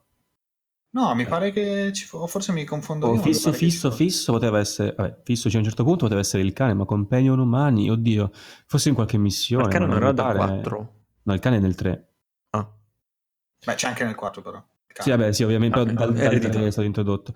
No, mi ricordo quelle missioni con i companion, però... Mm, ah, Guarda, io cerco giusto per amore della verità su Fallout 3 Companions e mi escono fuori tipo 8 Companions diversi umani. Ah, okay. ah. E, e, il cane, c'è anche un cane. sì, quindi non lo so, cioè, oh, ah, cani, robot, eccetera, quindi comunque abbastanza mixata. Vabbè, Companion comunque in generale è un'entità umana o meno che decide di seguirti, ovviamente ti dà una mano in tutte le missioni, si comporta con una propria intelligenza artificiale in modo da aiutarti eh, nelle situazioni specialmente sparacchine, almeno in Fallout New Vegas. Molto interessante anche le loro quest. Mm, proprio la, il punto, secondo me, perla del gioco è che è tutto si incastra tutto bene con la storia generale eh, del, della Wasteland, del Mojave, eh, che è la, la Wasteland che andiamo ad esplorare nel gioco eh, molto be- veramente abbastanza, come posso dire, ben costruito anche dal punto di vista grafico. Nel mm. senso che, vabbè, ovviamente giocato dieci anni dopo con un'altra potenza a disposizione eh, e con anche un po' di mod da carico. In realtà il gioco l'ho giocato per 20 ore vanilla completo ed è comunque abbastanza bellino. Poi con le mod migliora sostanzialmente, secondo me. Ma che mod hai messo? Vale la pena risoluzione texture, eh, nuove texture migliorate per le armi, eccetera, roba tutta estetica uh-huh. eh, che abbellisce un po' il mondo, il mondo di gioco. Eh, dal punto di vista grafico e, e, del, diciamo, proprio come posso dire, del level design in generale è molto ben azzeccato. A me mi ha divertito molto girare attraverso eh, le varie città, eccetera, perché poi, come dicevano, sempre un layout diverso, sempre una storia diversa. Quindi vai, esplori, ti viene proprio voglia di girare, no? Poi ci sono dei posti più o meno di altri che hanno delle vere e proprie quest interne, eh, come possono essere i volte che visiti, ma anche altre locazioni che, che, non menziono perché hanno dei, come posso dire, dei trigger eh, interni e degli eventi abbastanza, abbastanza, come posso dire, specifici per il luogo. Cioè, per esempio, c'è una base, eh, c'è una base spaziale in cui ci sono dei razzi, quindi c'è tutta una storia legata a, a questi razzi eh, a come sono stati creati, a co- come possono essere utilizzati e come a seconda delle tue scelte di roleplay potranno essere utilizzati in futuro e a seconda di come tu scegli di giocare all'interno di, di questo luogo ci saranno più o meno outcome in cui effettivamente questi razzi vengono utilizzati oppure no.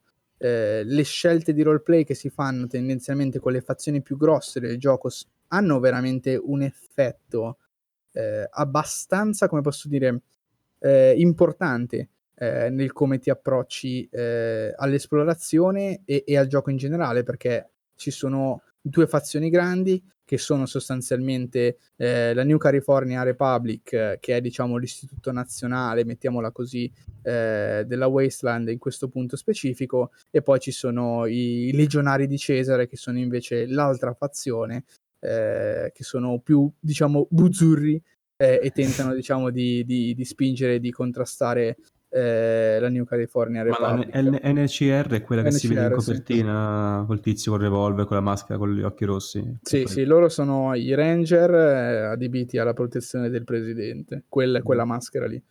Mm, okay. eh, quindi c'è tutta una storia proprio di, di, di geopolitica eh, legata appunto al, al, combattimento tra queste due fazioni in cui al centro c'è la città eh, di New Vegas ovviamente eh, che da Las Vegas viene ribattezzata New Vegas, di cui assolutamente non posso parlare perché insita dentro veramente praticamente il 40% della storia e per quanto mi riguarda anche alcuni twist molto interessanti eh, della, della, storia, presen- la, la, diciamo, presentano vari personaggi molto importanti tendenzialmente quello che posso dire è che è stato veramente un momento topico la prima volta che di notte scorgi New Vegas sullo sfondo, perché New Vegas è sempre visibile nella parte alta della mappa, però la storia ti porta a visitare prima quella bassa. Quindi ad un certo punto ti sposti verso l'alto perché hai finito la parte bassa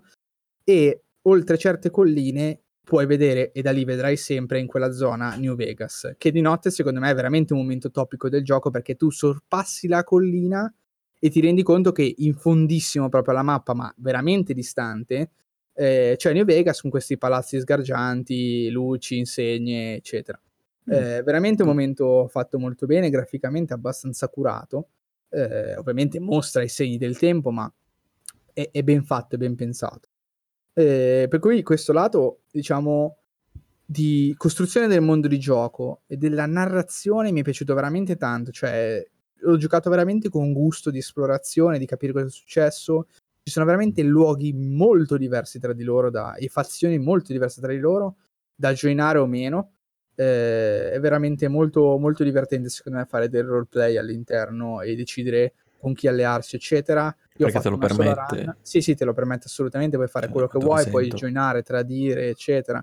C'è un momento in cui della trama in cui più o meno i rapporti che, che hai li devi solidificare per far sì che la trama, diciamo, vada in un senso piuttosto che in un altro per cementificare la cosa, ma anche nella cementificazione hai abbastanza scelta all'inizio per capire dove vuoi andare, se vuoi stare con eh, l'NCR, se vuoi stare con i legionari, eh, se vuoi invece tirarti fuori e essere, diciamo, super partes, eh, che per chi ha giocato in New Vegas sa bene cosa vuol dire essere super partes. Eh, io l'ho fatto ed è una figata totale, secondo me. Eh, anche se in realtà non so esattamente quali, cioè non, ho fatto una sola run, quindi le altre due parti non so quali siano, e non so soprattutto se ce ne siano altre, queste sono quelle che ho, che ho scoperto io giocando. Eh, la parte diciamo che invece mi sento più di eh, criticare, che è la parte che in realtà mi è piaciuta eh, molto meno e che critico molto di più eh, è la parte del gameplay proprio, nel senso che... Ma no. eh, minchia. sì, perché allora, so, hai, questa è la mia esperienza personale, poi se qualcuno ascolta, magari Paolo, eccetera, che a parte che ne ho già parlato con loro, ma in generale se c'è qualcuno che vuole ribattere, lo dico sempre, c'è il gruppo Telegram, venite che, che ne discutiamo, magari mi farete cambiare idea, ma come posso dire, per le prime 25-30 ore è veramente la droga nel senso che hai questa libertà incredibile di esplorazione, puoi entrare dappertutto, puoi decidere se rubare anche le più piccole cose oppure lasciarle lì, puoi decidere se andare, diciamo, in una casa distrutta o in un complesso distrutto per fare proprio del vero e proprio looting di quello che c'è, puoi andare a rivendere, avere più soldi, salire di livello uccidendo, eccetera. Eh, ed è molto divertente. Poi a un certo punto, Ma... dopo 30 ore di gioco, arriva un certo punto in cui hai praticamente davanti il mondo di gioco perché dopo 30 ore puoi ancora fare tantissime cose. Io in 70 ore avrò visto il 50% del mondo, nel senso che ho girato tutta la mappa, ma poi i luoghi di interesse ne avrò fatti la metà, se, se va bene. Per cui a 30 ore davanti hai veramente mh, potenzialmente ancora 100-150 ore di gioco davanti a te. Eh, però a un certo punto il gameplay si ferma, nel senso che a un certo punto ti rendi conto che hai trovato l'arma forte e non hai più ragione per cambiarla, quindi è sempre il solito eh, sparacchinare impreciso. Il VATS, che è quel sistema tramite per cui tu fermi l'azione, decidi dove colpire il nemico e a seconda della posizione del nemico rispetto a te hai una certa percentuale o meno di colpirlo con quell'arma e di fare più o meno danno, è una cosa che a me è piaciuta poco perché funziona veramente male, non dal punto di vista dei danni che fai, ma dal punto di vista dell'usabilità, perché è veramente scomodissimo, tu fermi Sì. il gioco È il punto centrale di- dei Fallout praticamente questo tipo Io di non l'ho mai utilizzato, cioè nel Io senso l'ho utilizzato spesso. le prime volte. mi- Perché? Perché in realtà mi sono trovato male? È che Mm. almeno in New Vegas io fermo il gioco, eh, punto, faccio per mirare una certa parte, fin tanto che sono le parti più esposte dalla camera, ok, che solitamente è il torso e le braccia, le seleziono e sparo, ok. Se devo colpire la gamba, già la telecamera si deve prima spostare verso il basso, mentre si sposta verso il basso, diciamo, leva dallo schermo i numeri evidentemente poi ci impiega altri 3 secondi per ricalcolarli. Quindi poi dopo li ricalcola e te li fa vedere 3 secondi dopo. Quindi devo perdere un botto di tempo per far abbassare la telecamera, farmi vedere le gambe, vedere la percentuale che hanno, eccetera. Cioè, siccome questa, azione che tu fai la puoi fare per uno o due colpi a seconda di quanti punti azione hai, eh, però tendenzialmente limitata, non è che puoi sparare e uccidere tutti con, eh, se hai un gruppo di 5 persone davanti con il VATS. Fare questa cosa per tutti i nemici ogni volta ad una certa mi ha stufato subito, ho smesso di ma- utilizzarlo e sparavo eh, senza, senza questa cosa qua. Troppo Perché lento, ma poi tre- funzionava male proprio. Eh, Nel 3 pure io, cioè, subito lo usavo, poi però dopo un po' non, cioè, non servirà più perché cioè, Eh no, esatto, l'altra cosa di è che poi- in difficoltà contro i nemici grossi, al massimo per quello. Esatto, sì, quello è l'unico momento in cui quando Sì. ero in difficoltà o usavo quello, effettivamente, per- per- anche per prendere un po' di respiro dall'azione. Sì. Eh, effettivamente per, per questo sì, però quello che volevo dire è che dopo 25-30 ore di gioco, cioè ero così grosso, cioè come personaggio, come quantità di E soldi. Era gonfissimo. Esatto, era gro- grossissimo. Cioè, che veramente non ho più avuto bisogno di preoccuparmi. Poi magari lo facevo perché volevo coprire- scoprire lo stesso la storia eh, dei luoghi, ma non avevo più ragione di... sc- non c'è altro gameplay da scoprire. Ma Il- questo mi ricorda anche forse per i motivi magari diversi. Sì, Mi ricorda la tua esperienza con The Witcher 3. sì, sì, è molto simile secondo me. Secondo me è molto simile eri perché... stancato del combattimento dopo un Sì, 30 ore, perché dovevi mettere certo la mod punto- per aumentare la... Esatto. Eh, sì, le mod di The Witcher 3 che facevo un overhaul completo del combat system, però purtroppo serve un, un save da zero, quindi. Ok. Eh, però sì, cioè, il fatto è che rispetto, diciamo, alla durata che può avere il gioco completo, ma in realtà al gioco anche normale, senza che tu esplori tutto, ma solo che fai la parte, diciamo, magari sensata, normale, che farebbe chiunque, c'è troppo poco gameplay, c'è troppa poca profondità. All'inizio è bello perché comunque trovi anche diversi tipi di armi, quindi le utilizzi, le provi, è molto divertente.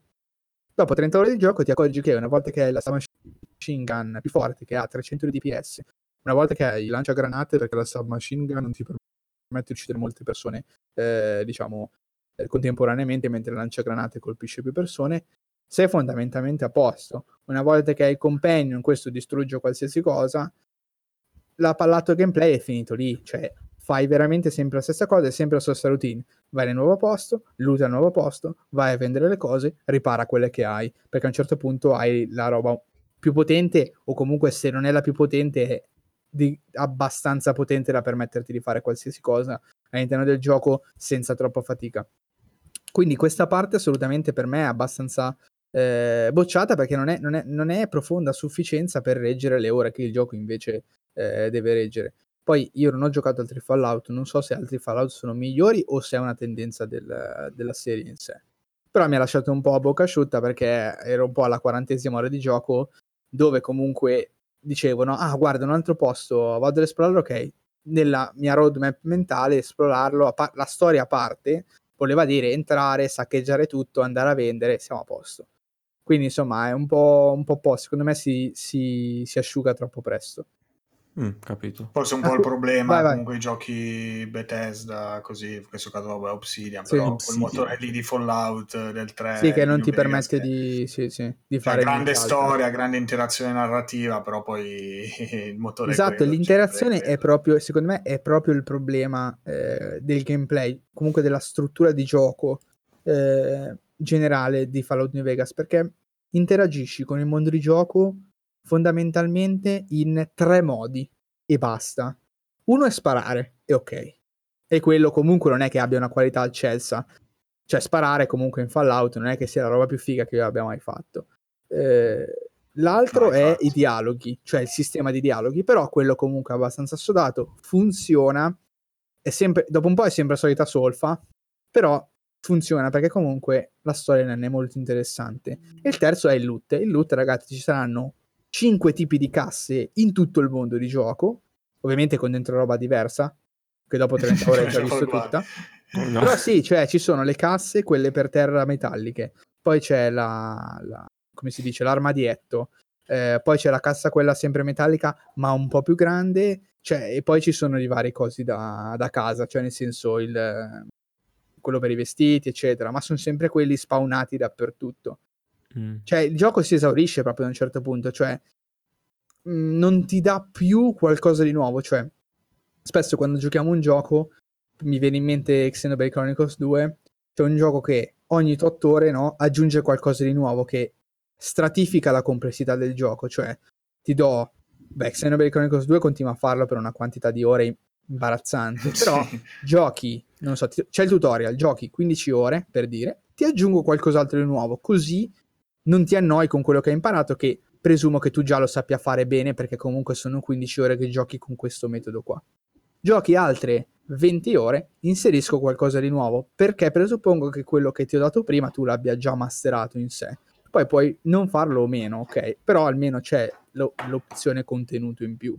In Fallout New Vegas questa cosa non accade, cioè tu spa- vieni spawnato all'inizio dell'avventura, le tue possibilità sono parlare, sparare e lottare e questo fai per le successive 200 ore. In nessuna maniera differente. 200. Eh sì, perché se uno vuole fare tutto, quello è, cioè la sì, possibilità sì, potenziale è quello. Dico, sì, no, no, assolutamente, sì, sì, sì. La cosa più complessa che può capitare sono i giochi di lockpick, che è sempre la solita roba, cioè sempre allo stesso modo, e il gioco di hacking identico, cioè sempre la stessa roba. Quindi diciamo che un punto di forza di New Vegas diventa anche un problema per la longevità, diciamo, ti, ti fa fare tutto fin dall'inizio, ma quel tutto non sì, diciamo abbastanza. che quello che non puoi fare all'inizio è fare il lockpick o l'hacking eh, dei posti magari sì, più vabbè. difficili da raggiungere, però è nascosto dietro solo un fattore numerico. Cioè ah, il sì, minigioco è lo stesso, però magari devi avere lockpick 50 e, e hai 25. Quindi, però a livello fattuale non cambia niente. Secondo me questo è un punto debole molto forte del gioco. Eh, perché dopo un po' esauri- il gioco in sé dopo 30 ore è finito la storia è ottima, la narrazione è ottima, il world building è ottimo, quindi comunque tieni duro perché vuoi scoprire di più, vuoi capire come funzionano le cose, i segreti che, es- che non hai ancora scoperto. Un gran quindi, gioco da leggere, insomma. Esatto, esattamente. Cioè, comunque ecco, un gioco che consiglio... farlo su Switch, vedi? Secondo me sì, comunque si poteva fare, assolutamente. Come Ark. Comunque un gioco che consiglio... È un gioco che consiglio al 100%, giocatelo se non l'avete fatto siete in dubbio. Però cioè, è un gioco veramente che il gameplay lo esaurite in pochissimo tempo. Se siete tra quei giocatori che avete bisogno di un gameplay fresco, eh, non, non, potete andare su Fallout New Vegas e, e se è una cosa estesa di Fallout non potete andare su Fallout perché il gameplay in Fallout non è, non è, fresco, è esattamente lo stesso posto di, di fresco, perché dopo 20-30 ore si esaurisce e diventa stagnante i, i, con vette poco raggiungibili da altri giochi che ho già giocato. Anche perché da come stai dicendo tu, praticamente in così poco esaurisci una vastità incredibile, cioè il mondo è vastissimo e esaurisci così poco le cose da fare. Sì, modi cioè, da sprecato, interagire. Sì, sì, esatto. Mm. Cioè, il mondo è vastissimo, però ti serve, eh, ripeto, ti serve, non so, ti serve un quinto del mondo per scoprire tutte le interazioni possibili che poi vengono reiterate all'infinito in tutto il mondo di gioco.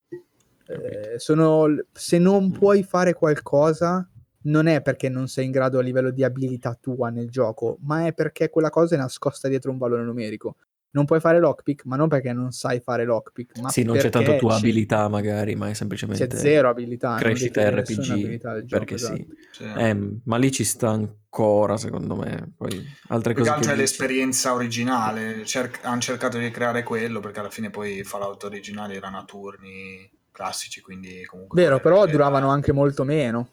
Cioè, Sì, sì, no, no, per ragioni no. ovviamente storiche, è chiaro che Sì, era un chiaro, periodo diverso. probabilmente cioè, ti offre comunque questa vastità. Chiaramente Sì, noi la vediamo sempre che vorremmo chiudere tutto no, dentro un gioco, però in questo caso magari per dire loro sono riusciti comunque a proporre l'esperienza che io magari gioche- quando giocherò New Vegas farò un'altra fazione, prenderò un'altra strada per arrivare in un punto, cioè farò una strada totalmente diversa dalla tua che magari nel del c- 50% che hai esplorato io ne esplorerò per dire un'altra parte, no? magari in una Sì, buona sì, sì, percentuale assolutamente. e sostanzialmente giocherò quasi un gioco diverso dal tuo.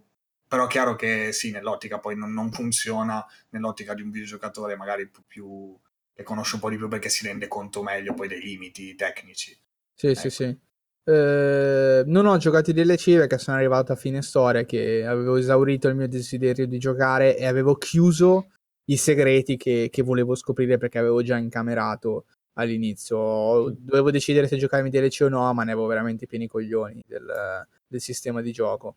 Eh, ero veramente stanco, diciamo. Infatti la parte finale sono andato molto sulle principali perché comunque, ripeto, la narrazione è fatta benissimo, volevo scoprire è, però poi dopo eh, ho chiuso. Eh, postilla sul lato tecnico del gioco, cioè intendo proprio bug, eccetera, il gioco è più rotto che rotto non si può, cioè è veramente una cosa ignominiosa, cioè è di una noia terribile, è un gioco che crasha a caso, eh, è un No. gioco pieno, pieno di bug eh, che sono poi stati sul loro- risolti dalla community con un'official patch che vanno per forza installate, almeno per la mia esperienza vanno installate per forza. Indipendentemente da altre mod, giusto? Sì, sì, poi sono mod fatte apposta che, sì, che comunque funzionano con qualsiasi altra mod. eh, Su Mm. questo non, eh, diciamo, sono fatte abbastanza bene. A me hanno risolto parecchi problemi che avevo, che avevo all'inizio. Apre crash, apre crash. Caricamenti infiniti, crash, eh, caricamenti infiniti all'avvio. Non si apre il gioco, cra- cioè una sequela di problemi tecnici eh, infinita, almeno all'inizio, poi dopo un po', una volta installate le varie patch, eccetera, il gioco comincia a girare. Non ho mai risolto il problema del crash, che ogni tanto crashava a caso. Sì. Che è molto fastidioso se tenete conto che il gioco non ha un salvataggio automatico, quindi eh, è vero che puoi salvare quando vuoi, però magari sei, sei in un momento concitato per diversi minuti, a un certo punto crasha e hai perso 25 minuti di gioco, che Ma magari neanche- all'epoca era un po' più accettabile.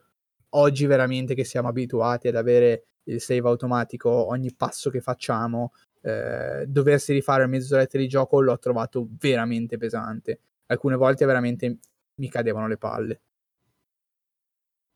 Detto questo, ma direi Siamo che ho finito quello che avevo da dire su. New Vegas. Eh, il Sì, fatto sì. che nessuno l'abbia giocato ha creato veramente un monologo. No, Se vabbè. qualcuno ha giocato Fallout, eh, New Vegas in particolare, pensa che Venite abbia che così rimediamo. Facciamo- ci passiamo podcast. Sì, sì, sì. No, a me interessa molto, però, anche se ne hai parlato discretamente, lato gameplay. No, ma io, sempre- eh, ripeto, la- sempre pronto. giudizio, giudizio finale è che lo consiglio a chiunque. Avverto Sindrome però... di Matt, hai. no, perché comunque la storia è molto interessante, il roleplay che ho fatto, i momenti che ho avuto con il roleplay, con i personaggi, con i dialoghi sono stati veramente Mm. eh, buoni. Però, cioè, se sei un giocatore che ha bisogno di qualcosa di frizzante, di, come posso dire, eh, di fresco, di qualcosa che ti sfida e che non si nasconde dietro una rete di numeri, eh, come posso dire, arida, perché poi alla fine se è solo numeri, eh, il gioco è arido di per sé. Non, Fallout, New Vegas in questo caso non, non è un gioco che vi consiglierei tendenzialmente. Se invece mi dite no, comunque a me piace fare roleplay, mi piace seguire la storia, eh, mi piace immergermi nel mondo e decidere no, di fare scelte piuttosto che altro, allearmi, eccetera, New Vegas fa queste cose eh, molto, molto, molto, molto bene. Eh, sì. Va bene, cioè lo, lo straconsiglio. Va bene, va bene, vedo che nessun altro ha nulla da dire. Eh, il silenzio generale ci consiglia, che... ci consiglia di chiudere la puntata eh, e penso che faremo così, immagino. Eh, siamo tutti un po' stanchi, un po' Eric ci ha... Vi ho ammorbato per troppo No, tempo. no, No, beh, ma è vero, ma alla fine è così. giocando cioè, è difficile. Eh, esatto, esatto.